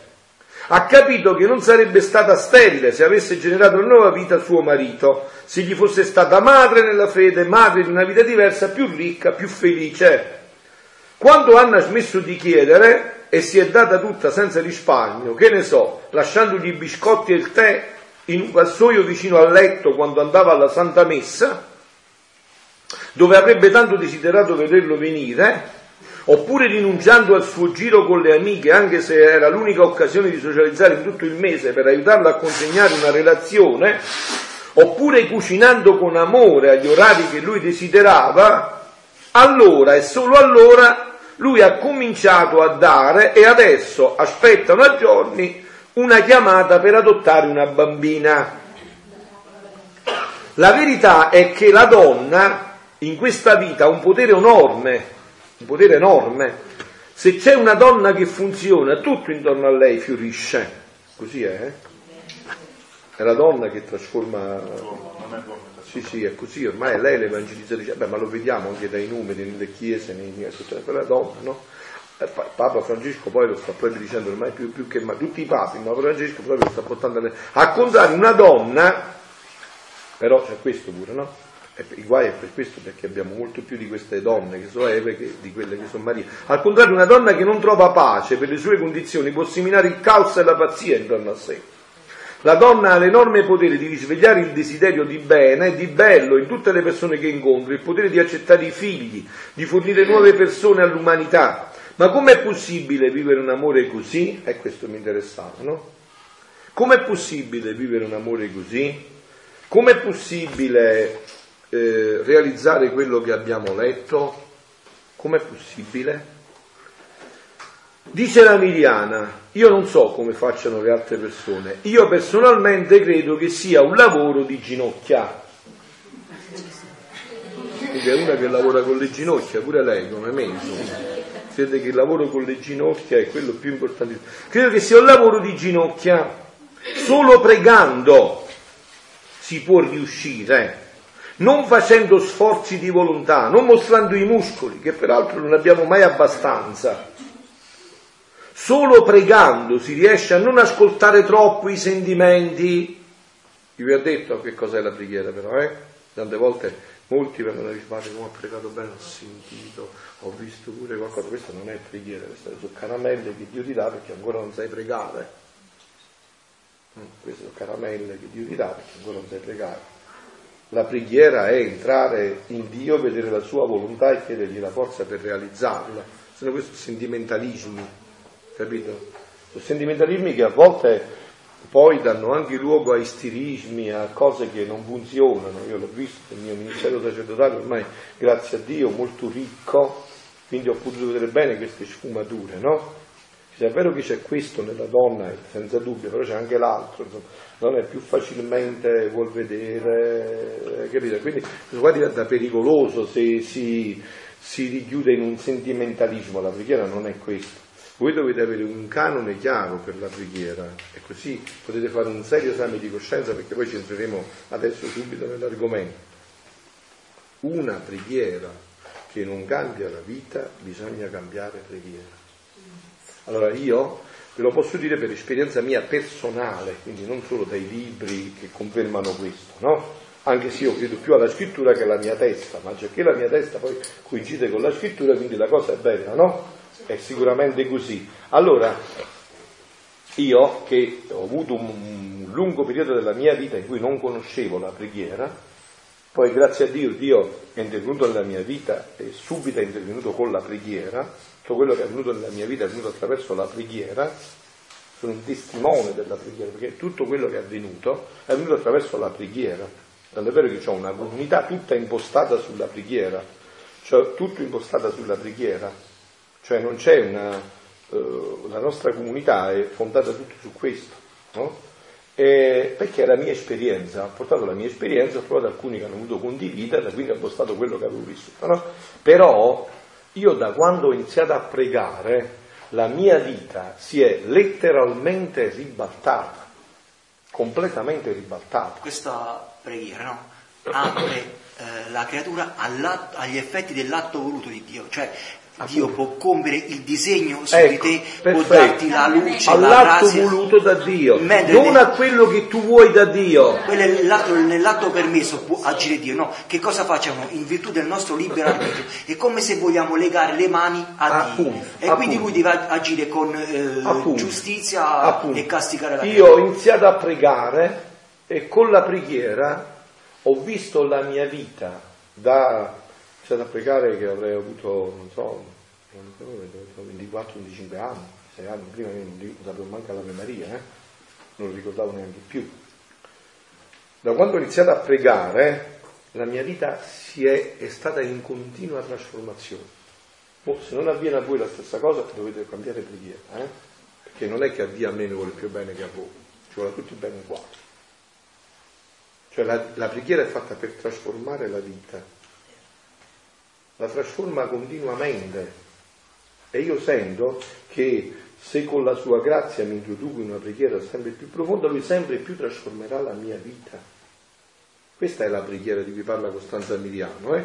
non solo le preghiere, che le preghiere possono anche coprire i cambiamenti. Noi ci siamo capaci anche con le preghiere di lasciare la nostra vita immutata. Io conosco persone che han- hanno 90 anni, messa quotidiana, perché- ma la loro vita non si è mossa un millimetro. Manco un millimetro. Ma manco di un millimetro, eh. Sì. Ieri mattina stavamo facendo giusto anche un, appunto, un passaggio sulla preghiera che diceva, non ricordo chi, dice io prego Santa Rita, io prego, eh, dico ma se noi stiamo nella divina volontà, Gesù può mai pregare Santa Rita? Eh, certo, cioè sì. abbiamo direttamente bene, ma questo adesso certamente, questo una- solo pregando si riesce a non ascoltare troppo i sentimenti quando vagano come schegge impazzite. Vedete anche questo fatto, no? parliamoci sinceramente, seriamente oggi, no? anche magari questo fatto in tanti movimenti, dove i discernimenti durano tutta una vita, dove uno a 40 anni sta pensando se a 60 si sposa o si fa suora, poi a 85 se lo deve realizzare veramente. Questa è tutta una falsa preghiera. È tutta una falsa preghiera. Non è una preghiera in cui tu vuoi portare Dio per forza, te la giri e te la vuoti, ma vuoi portare per forza Dio a fare quello che dici tu. Cioè, hai sentito questa che ha fatto? Non ha cambiato il marito, si è cambiata e si è cambiato il marito. Cioè si tratta di una, di una preghiera che ti dà la chiarezza. Dio te la dà in che cosa devi fare e questo movimento cambia tutto intorno a te. Cambia tutto intorno a te. Non so, per esempio io posso fare un esempio anche concreto con Giampaolo, no?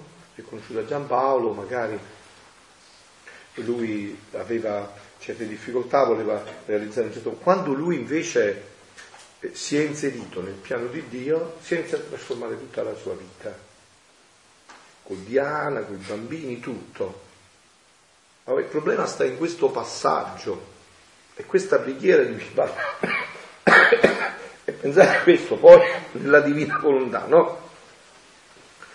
Allora dicevamo, solo pregando si riesce a non ascoltare troppi sentimenti quando vagano come schegge impazzite. Le emozioni che sembrano avere la meglio sulla nostra libertà e sul giudizio che siamo chiamati a dare sulla realtà.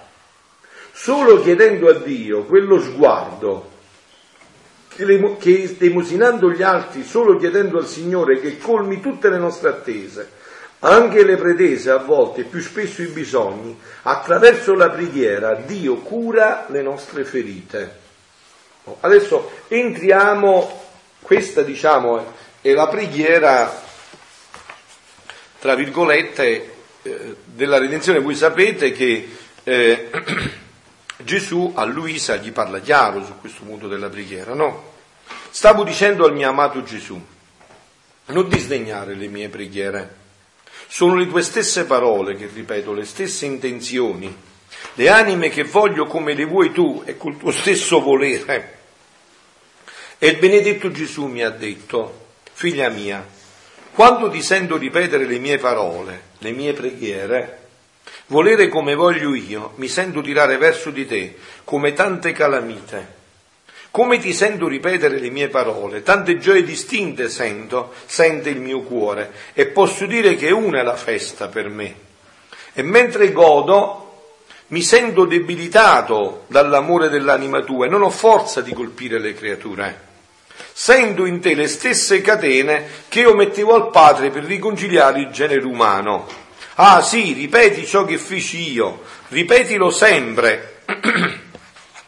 Se vuoi che il tuo Gesù in tante amarezze trovi una gioia da parte delle creature. Mentre stavo pregando, il mio amabile Gesù si è messo vicino e sentivo che anche lui pregava.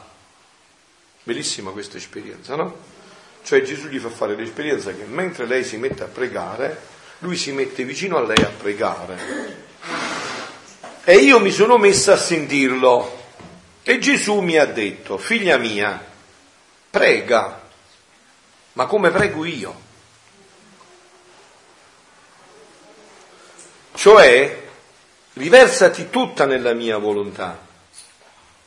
E in questa troverai Dio e tutte le creature.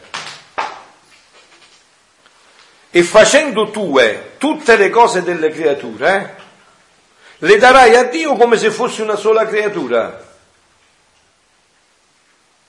Perché il volere divino è il padrone di tutti. E deporrai ai piedi della divinità gli atti buoni per dargli onore e i cattivi per ripararli con la santità potenze di immensità della divina volontà a cui nulla sfugge. Ma qua vi volevo leggere questo passaggio, no? Aspetta che lo trovo un attimo velocemente per introdurre proprio questo, no?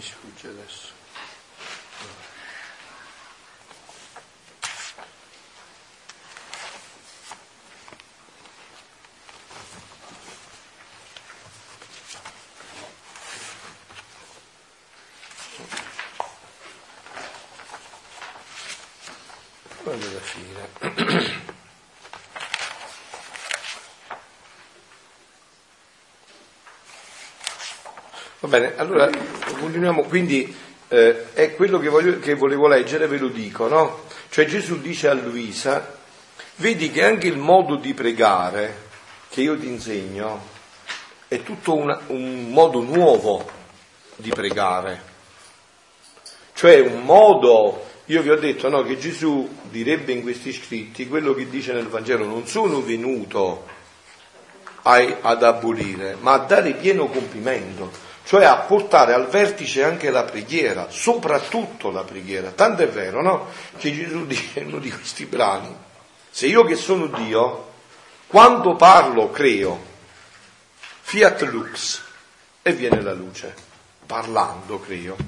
Pensate un poco voi quando questo lo dico nell'impero della mia preghiera. Che cosa avviene? E io ho detto il primo fiat con la parola, fiat lux, il secondo fiat l'ha detto la mia mamma, fiat mi secondo un verbum tu, il terzo fiat l'ho detto nella preghiera, fiat voluntas tua, sicut in cielo ed in terra. Cioè pensate che cosa avviene se questo io lo dico con l'impero della mia preghiera, no? Quindi anche il modo di pregare di Gesù, che Gesù insegna a Luisa, che appunto, ripeto, non si tratta di cambiare niente. Non si tratta di cambiare niente, per esempio io sono un sacerdote, no? L'ho già tante volte. Io ho eh, l'obbligo, si direbbe, ma non è un obbligo, insomma, è una scelta di amore, perché io sapevo quello che sceglievo prima, no? Di dire l'ufficio. L'ufficio, non è che vado all'ufficio, lo prendevo prima, adesso dico l'ufficio. L'ufficio, ecco, l'ufficio delle letture, le lodi, io ogni giorno dico, e non ho, grazie a Dio, in tanti anni di sacerdozio non ho mai saltato, sempre l'ufficio delle letture, le lodi, i vespri, solo che adesso li dico nella divina volontà. Questo è, non, avete capito? È il salto, perciò è semplicissima la vita nella divina volontà. La divina volontà non devi cambiare niente, devi cambiare il modo di vedere, devi entrare nell'atto divino. E questo è il passaggio, ecco perché è semplicissimo. Cioè una mamma che vuole vivere la divina volontà non è che deve lasciare mentre sta facendo la pasta e fagioli deve andare in chiesa e fa brucia tutto e poi il marito viene e succede questo. Eh. No,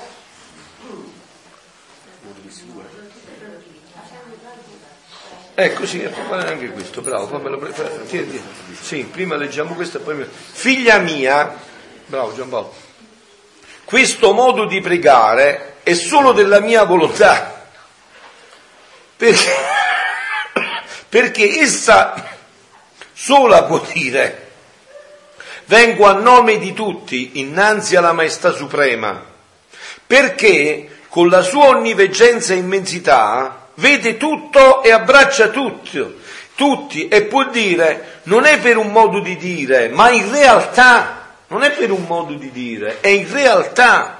Vengo a nome di tutti per farvi tutto ciò che le creature vi devono. Non è un modo di dire, adesso Pregando in questo modo non è un modo di dire che io sto aiutando tutti gli uomini di tutti i tempi, il giovane non si sta suicidando più a Isernia, il peccatore non sta andando a peccare, l'ammalato trova la forza, questo per tutti gli uomini di tutti i tempi, non è un modo di dire, non è un modo di dire. Questa dovrebbe essere la eh, del naturale al, Appunto, al soprannaturale assoluto. Cioè, no, questo entra nell'eternità, no? come diceva l'altra volta, ho fatto l'intervento di Tonino, prima si pregava, Tonino, come hai detto, si pregava, cioè non conoscendo questo dono, si pregava nel modo umano e divino, ma, de- ma adesso è diventato eterno, travalica il tempo. Ecco perché Gesù gli dice, figlia mia, questo modo di pregare è solo della mia volontà, perché essa sola può dire vengo a nome di tutti innanzi alla mia, perché con la sua onniveggenza e immensità vede tutto e abbraccia tutti, tutti e può dire, non è per un modo di dire, ma in realtà vengo a nome di tutti per farvi tutto ciò che le creature vi devono. Nessuna volontà umana può dire in realtà vengo a nome di tutti, neanche la volontà umana di Gesù. Tanto è vero che il centro della sua volontà umana era la divina volontà. Vengo, nessuna volontà umana può dire in realtà vengo a nome di tutti. Questo è il segno che regna la mia volontà in te. Trovami l'altro brano mentre io. Allora, quindi, eh, figlia mia, tu devi sapere che questo modo di pregare, cioè di ricambiare in Dio in amore, per tutte le cose da lui create è un diritto divino e entra nel primo dovere della creatura. E anche questo, vedete, come coincide con i comandamenti. Qual è il primo comandamento? Ah, appunto. E il primo dovere qual è? È questo. Il primo dovere è questo, no? Come quando lo scriba moglie ha chiesto l'altro giorno a Gesù, abbiamo sentito la Santa ma qual è il primo dei comandamenti? Il primo dei comandamenti è questo, che ami Dio con tutto il cuore, con tutta l'anima, con tutta la mente, con tutta la forza. Da questo verranno tutte le conseguenze, amerai il prossimo, amerai te stesso, rimetterai tutto in ordine vivendo questo. Quindi dice, figlia mia, tu devi sapere che questo modo di pregare, cioè di ricambiare in Dio in amore per tutte le cose da Lui create, è un diritto divino, entra nel primo dovere della creatura. La creazione fu fatta per amore dell'uomo, anzi fu tanto il nostro amore che se fosse necessario avremmo creato tanti cieli, tanti soli, stelle, mari, terre, piante e tutto il resto per quante creature dovevano venire alla luce di questo mondo, affinché ognuno avesse una creazione per sé, un universo tutto suo, come di fatti quando il tutto fu creato, solo Adamo fu lo spettatore di tutto il creato, egli solo, egli poteva godere tutto il bene che voleva. E allora vedete, noi abbiamo letto l'altro giorno, no? pa- proprio parlando della preghiera, il discorso che Papa Francesco ha fatto il 6 febbraio ai gruppi di preghiera di San Pio, no? E Papa Francesco, che vedete è un Papa così aperto diciamo, alle opere di misericordia anche corporali, no? però ha fatto ha, sempre più da gesuita, metti i puntini sulle i, ha riportato letteralmente frasi dell'epistolario di San Pio citando anche la pagina in numero preciso in cui dice che San Pio dice, e quindi lui condivide, che la forma più alta di carità nella Chiesa è la preghiera. Queste sono parole chiarissime e testuali. La forma più alta di carità nella Chiesa è la preghiera. Allora voi questo riportatelo adesso nella preghiera della divina volontà. Appunto, riportatelo nella vita della preghiera della divina volontà.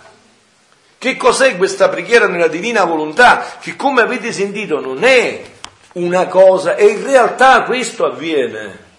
In realtà avviene questo ogni volta che noi ci introduciamo nell'atto divino, noi avviene questo che abbiamo detto, preghiamo per tutti gli uomini di tutti i tempi, nessuno escluso, per tutte le anime del purgatorio, aumenta la gloria accidentale di tutti i santi in paradiso immediatamente in ogni atto, perché è un atto divino, ci viene sottratto, non è più nostro, travalica il tempo e lo spazio, viene eternizzato.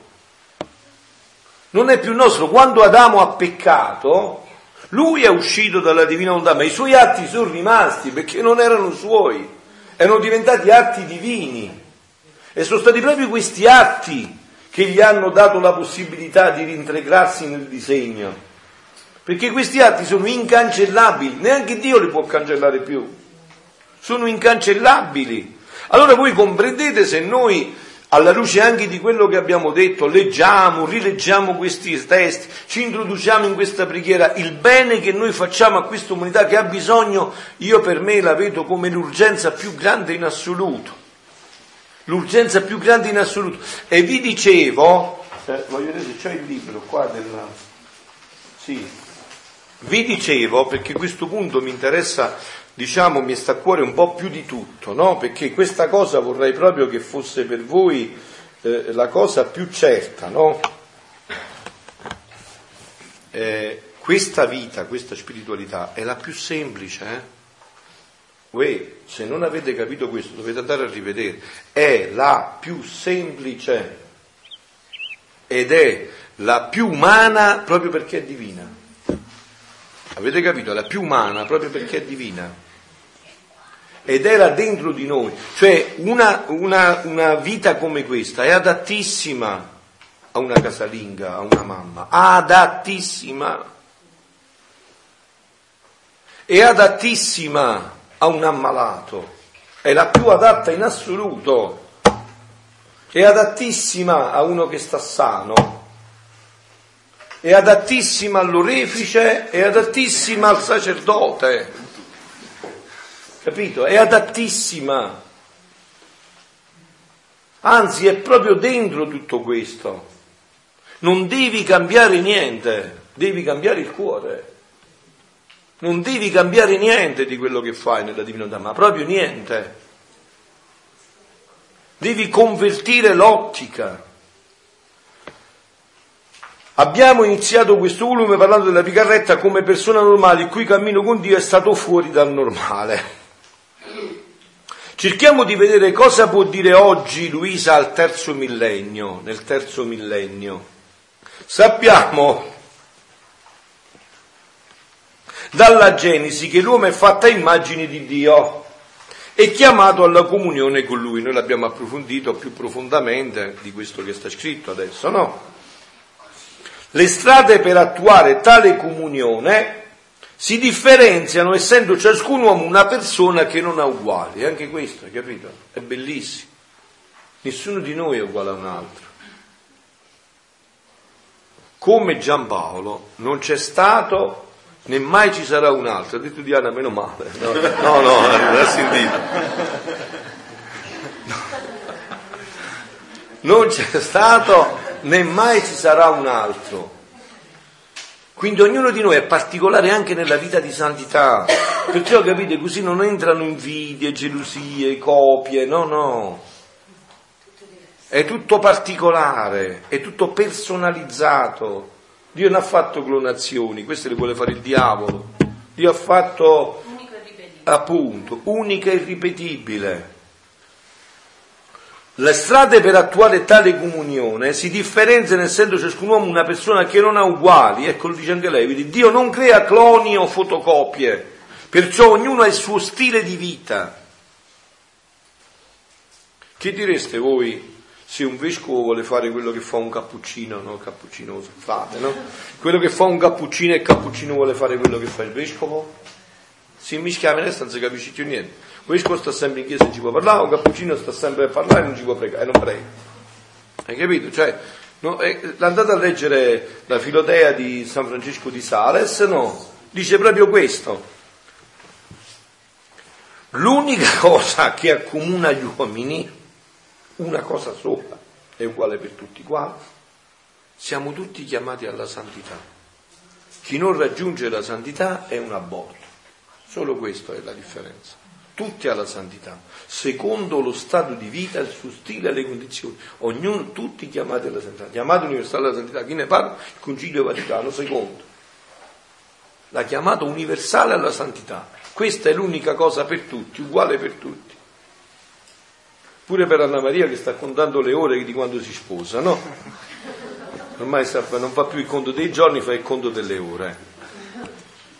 L'unica cosa che accomuna gli uomini, tutti chiamati alla santità, cioè invitati a, da Dio, ecco, cioè invitati da Dio a vivere nella sua dinamica trinitaria e la conformazione a Cristo che assume aspetti diversi a secondo dell'età, dell'ambiente, della vocazione specifica avuta in dono da, da Dio stesso. Cioè, per esempio, adesso la santità di Dimmi il nome, dimmi il nome, mi sono scordato. Dimmi il tuo nome. Eh. No, tu, tu, tu. Marta, mi ricordi tu come? Giovanni eh? Ecco, la santità di Giovanni e Marilisa passa attraverso l'assistenza Manuel, vivere bene questo. Questa è la loro santità. Non devono venire a celebrare la messa con me o stare dieci ore in chiesa con me.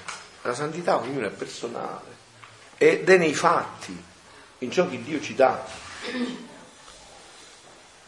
Luisa la santa è chiamata tale dai suoi contemporanei non perché deve andare il sacerdote a benedirla ogni giorno, ma perché è una donna povera, accogliente, che trasmette l'amore di Dio.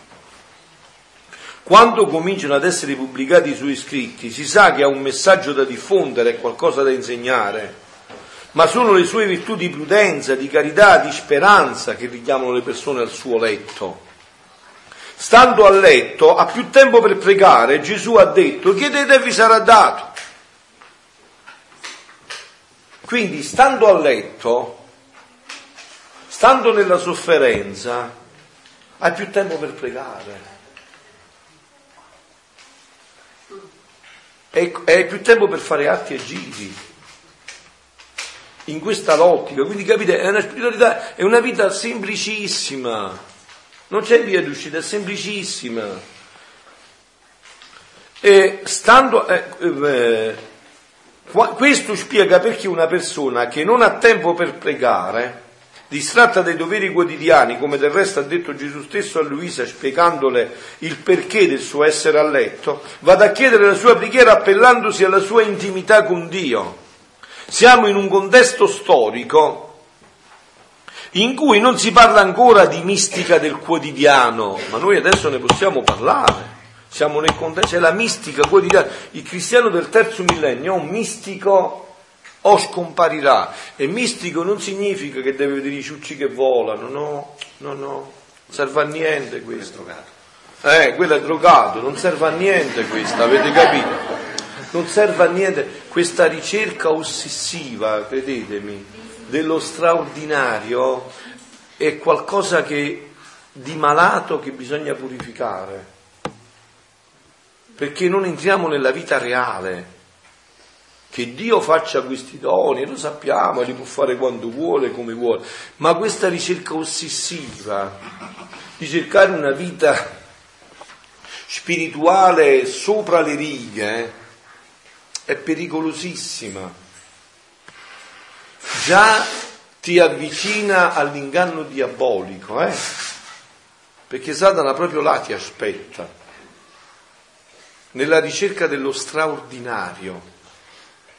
Quella mancanza di dignità. Appunto. Io sono stata nel nel 2013, partii dicendo che la prima volta che andavo, dissi io non voglio segni, non mi servono i segni perché già credo senza vedere. Il messaggio della Madonna del 25 agosto del 2013 fu non cercate segni, Appunto, voi segni. appunto, ecco, proprio così, eh, sì, sì, proprio così è.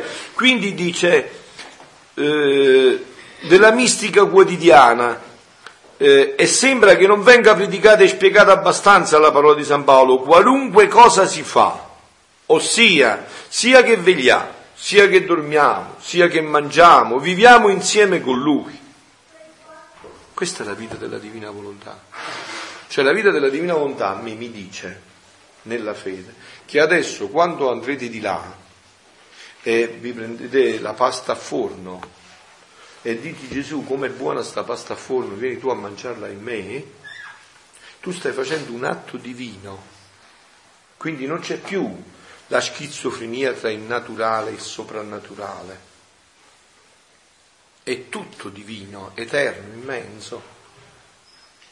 Quindi è una cosa proprio normalissima. Ma lo, no, io voglio sapere questa cosa perché dopo se no mi fate eh, per, capire, per capire bene questa cosa, perché a volte poi se no mi ripetete le stesse cose, ma voi avete capito che questa è una cosa semplicissima e naturalissima. Cioè qua non c'è niente di difficile. Sì. Io magari mi permetto di dire che è più facile vivere nella divina volontà che fare la volontà di Dio. Sì, sì, certo, certo. La vita della divina volontà è una decisione. Ed è tutta fondata sulla fede. Io credo che le cose sono proprio così, che se io desidero con tutto il cuore, con tutta la mente e con tutta la forza di dire a Gesù, Gesù vieni a mangiare questo piatto di maccheroni in me, lui viene questo è un atto divino, eh, meraviglioso. È, eh, allora è in questo, però avete sentito come funziona il fatto? In queste verità più le leggete, più le riligete, più le focalizzate, no? Usa il termine, qual era lui? Come? Ecco, più le ponderate, ecco i ritiri.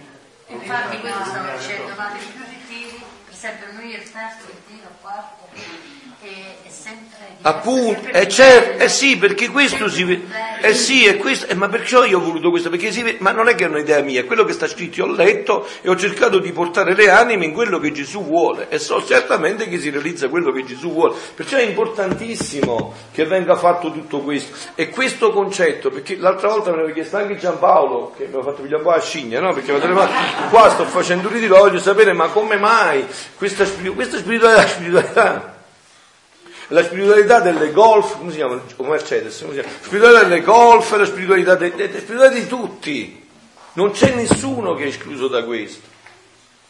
È proprio la realizzazione vera, pregate incessantemente senza stancarvi mai. E non vi, stan- non vi stanchi nemmeno perché non fa nessuno sforzo. Immaginatevi, no? Quando si realizza quello che ha detto Gesù che abbiamo letto nel volume 30, il 25-22 maggio quando questo dono della divina volontà arriverà in pienezza, subito, immediatamente verrà corredato dalla scienza infusa, perché la scienza infusa te lo fa vivere proprio come il respiro. Perché tu vedi la, la verità contenuta nella, nel, nella, foglia, nel filo d'erba, dice Gesù, no? E ci metti il tuo ti amo, diventa tutta una, una situazione normalissima. Quindi vi voglio bene questa, questa cosa Scusate, un po' il, è un po' mio pallino questa cosa. Cioè questa spiritualità è la spiritualità più semplice che esiste, è la, più, è la mistica del quotidiano, di ogni istante. È quella differenza che c'è in greco tra il termine kairos e kronos, no? Significa tutti e due tempo. Il Cronos è il tempo che scorre, si lascia passare, no? Il Kairos invece è che ogni attimo è pregno dell'eternità, ogni attimo. Gesù vieni tu a parlare in me, tu a guardare in me, tu a camminare in me, tu a sorridere in me, tu a piangere in me, tu a tossire in me, tu a soffrire in me. Tutto questo viene caricato dall'eternità. Cioè questo atto diventa un beneficio per tutti gli uomini di tutti i tempi per tutti i fratelli, appunto, e diventa una fonte di aiuto a tutta l'umanità. Qua sapete già come si sviluppa questa fonte di aiuto, no? Questi atti non sono più ritrattabili, una volta fatti se ne appropria la Santissima Trinità, la divina volontà, e li lascia sospesi sull'umanità. Ogni anima che si apre uno spiraglio di, di, di possibilità, di disposizione, l'atto entra. Entra e gli va a toccare la vita. Ogni anima che non si apre, l'atto rispetta e si ferma là, aspettando fosse anche l'ultimo istante della sua vita. Ritorniamo al ladrone, anche l'ultimo istante della sua vita. Gesù molte volte in questi scritti ripete che tutto quello che lui ha sofferto, tutto quello che ha subito, se non avessi visto i figli, è luna già, ma non sapete fermare un bel tempo voi, con la divina volontà. E tutti, tutto quello, le sofferenze che lui ha visto, tutto questo, ha, non è morto e lo ha potuto superare perché vedeva la realizzazione nei figli della divina volontà. Quindi, cioè la cosa che a me mi interessa è che capite eh, che questo è un atto reale, non è che ha favore il cappuccetto rosso, non è qualcosa che è immaginario. Era immaginario se non ci veniva subito, sì, sì, subito. Era immaginario se non ci veniva rivelato. Non solo, ma voi pensate chi dice Gesù a Luisa, no? Eh, ve l'ho detto già altre volte, non mi pare che c'è scritto pure qua, no? Vale. Dove era scritto qua? Sul libro, io ce l'avevo scritto, non mi ricordo più. Ah, le ore della passione, là, dietro quello dove sta scritto il fatto leggi, dove sta? Me lo date un po'?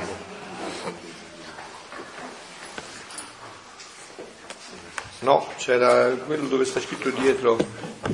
Ecco, sì. Riscontra quanti vite di santi vuoi e libri di dottrine in nessuno troverai i prodigi del mio volere operante nella creatura e la creatura operante nel mio. A più troverai la rassegnazione, l'unione dei voleri, ma il volere divino operante in essa ed essa nel mio, nessuno lo troverai. Ciò significa che non era giunto il tempo in cui la mia bontà doveva chiamare la creatura a vivere in questo stato sublime. Questo è chiarissimo Gesù. Non era giunto il tempo, adesso è giunto il tempo, perciò ci sta chiamando a vivere in questo stato sublime. Tonino dici che andiamo, diciamo, l'Angelus. Eh, volevo condividere questa esperienza. Sì. Sentivo dentro il mio cuore che questa notte comunque il Signore me l'ha fatto comprendere di più, a fine fondo. Cioè il fatto che ci dite sempre, il fatto della monetina, che non Mm. comprendiamo, che non conosciamo e quant'altro. Io avevo visto i beni come i beni materiali, no? Mm. E quindi ti vengono a mancare oppure tu desideri i beni materiali. Però se si comprende il bene spirituale, diciamo il deposito degli atti che abbiamo ricevuto di Gesù e di Mm. E noi ci impossessiamo Mm. di questi atti, di questa vita divina, e quindi entriamo in questa conoscenza, e allora poi alla fine eh, diciamo che si, si partecipa diciamo, di quella grazia, di quella pienezza, Ah, di quell'amore divino che supera tutti i beni di, tutti, Appunto. di tutte le categorie Appunto. diciamo, che. Appunto. Supremo. Appunto. Io ho sempre sentito di avere diciamo, una rendita, no? Però io la identificavo nei beni materiali. Mm. Io ho una vita, mi impegno e ho una rendita, poi vivo di rendita. Però io tenevo da parte questa rendita e non capivo Appunto. però avevo nel mio interno, nel mio cuore, questa consapevolezza. Dice, ma io sono sicuro che ho la rendita e non l'ho capito qual è la mia rendita. Perché c'è stato Gesù e Maria che l'hanno Appunto, beni. Infatti vi ricordate quel passo, mi pare sia del volume 27 a giugno, no, del volume eh, 22 a giugno, no? No, non lo cercate perché adesso non ce la facevo più a lungo, dove eh, dopo che è morto, o 27, non mi ricordo, dopo che è morto Sant'Annibale, eh, Luisa lo incontra, lo fa incontrare Gesù, no? Che cosa gli dice Sant'Annibale? Vi ricordate? Qua dice ogni parola della, di- della passione era una luce, ma i pochi detti, lui aveva pubblicato, aveva eh, visto i primi 19 volumi, di lui se ne scriverà altri eh, 19, altri 17, no? Dice ogni detto un sole, quanti soli Luisa? Quello che diceva eh, Tonino, che ha tutti il deposito di questi atti, che noi vedremo immediatamente e che ci spianeranno la luce, la strada di tutto questo e che diventeranno nella vita già la massima, la massima opera di misericordia ai fratelli. Guardate, chi vive la vita della divina volontà, ma non c'è dubbio che si sentirà dire avevo fame e mi hai dato da mangiare, avevo sete e mi hai dato da bere, ero carcerato, mi hai visitato, ero ammalato, ero forestiero, mi hai ospitato, eh, si sentirà dire eh, ero peccatore e mi hai ammonito, ero nel dubbio e mi hai illuminato. Hai pregato per i vivi e per i morti, hai seppelliti i morti, non c'è dubbio, capito? Ha partecipato a tutte le opere di carità spirituale e corporale che ci sono. L'angelo del Signore portò l'annuncio a Maria.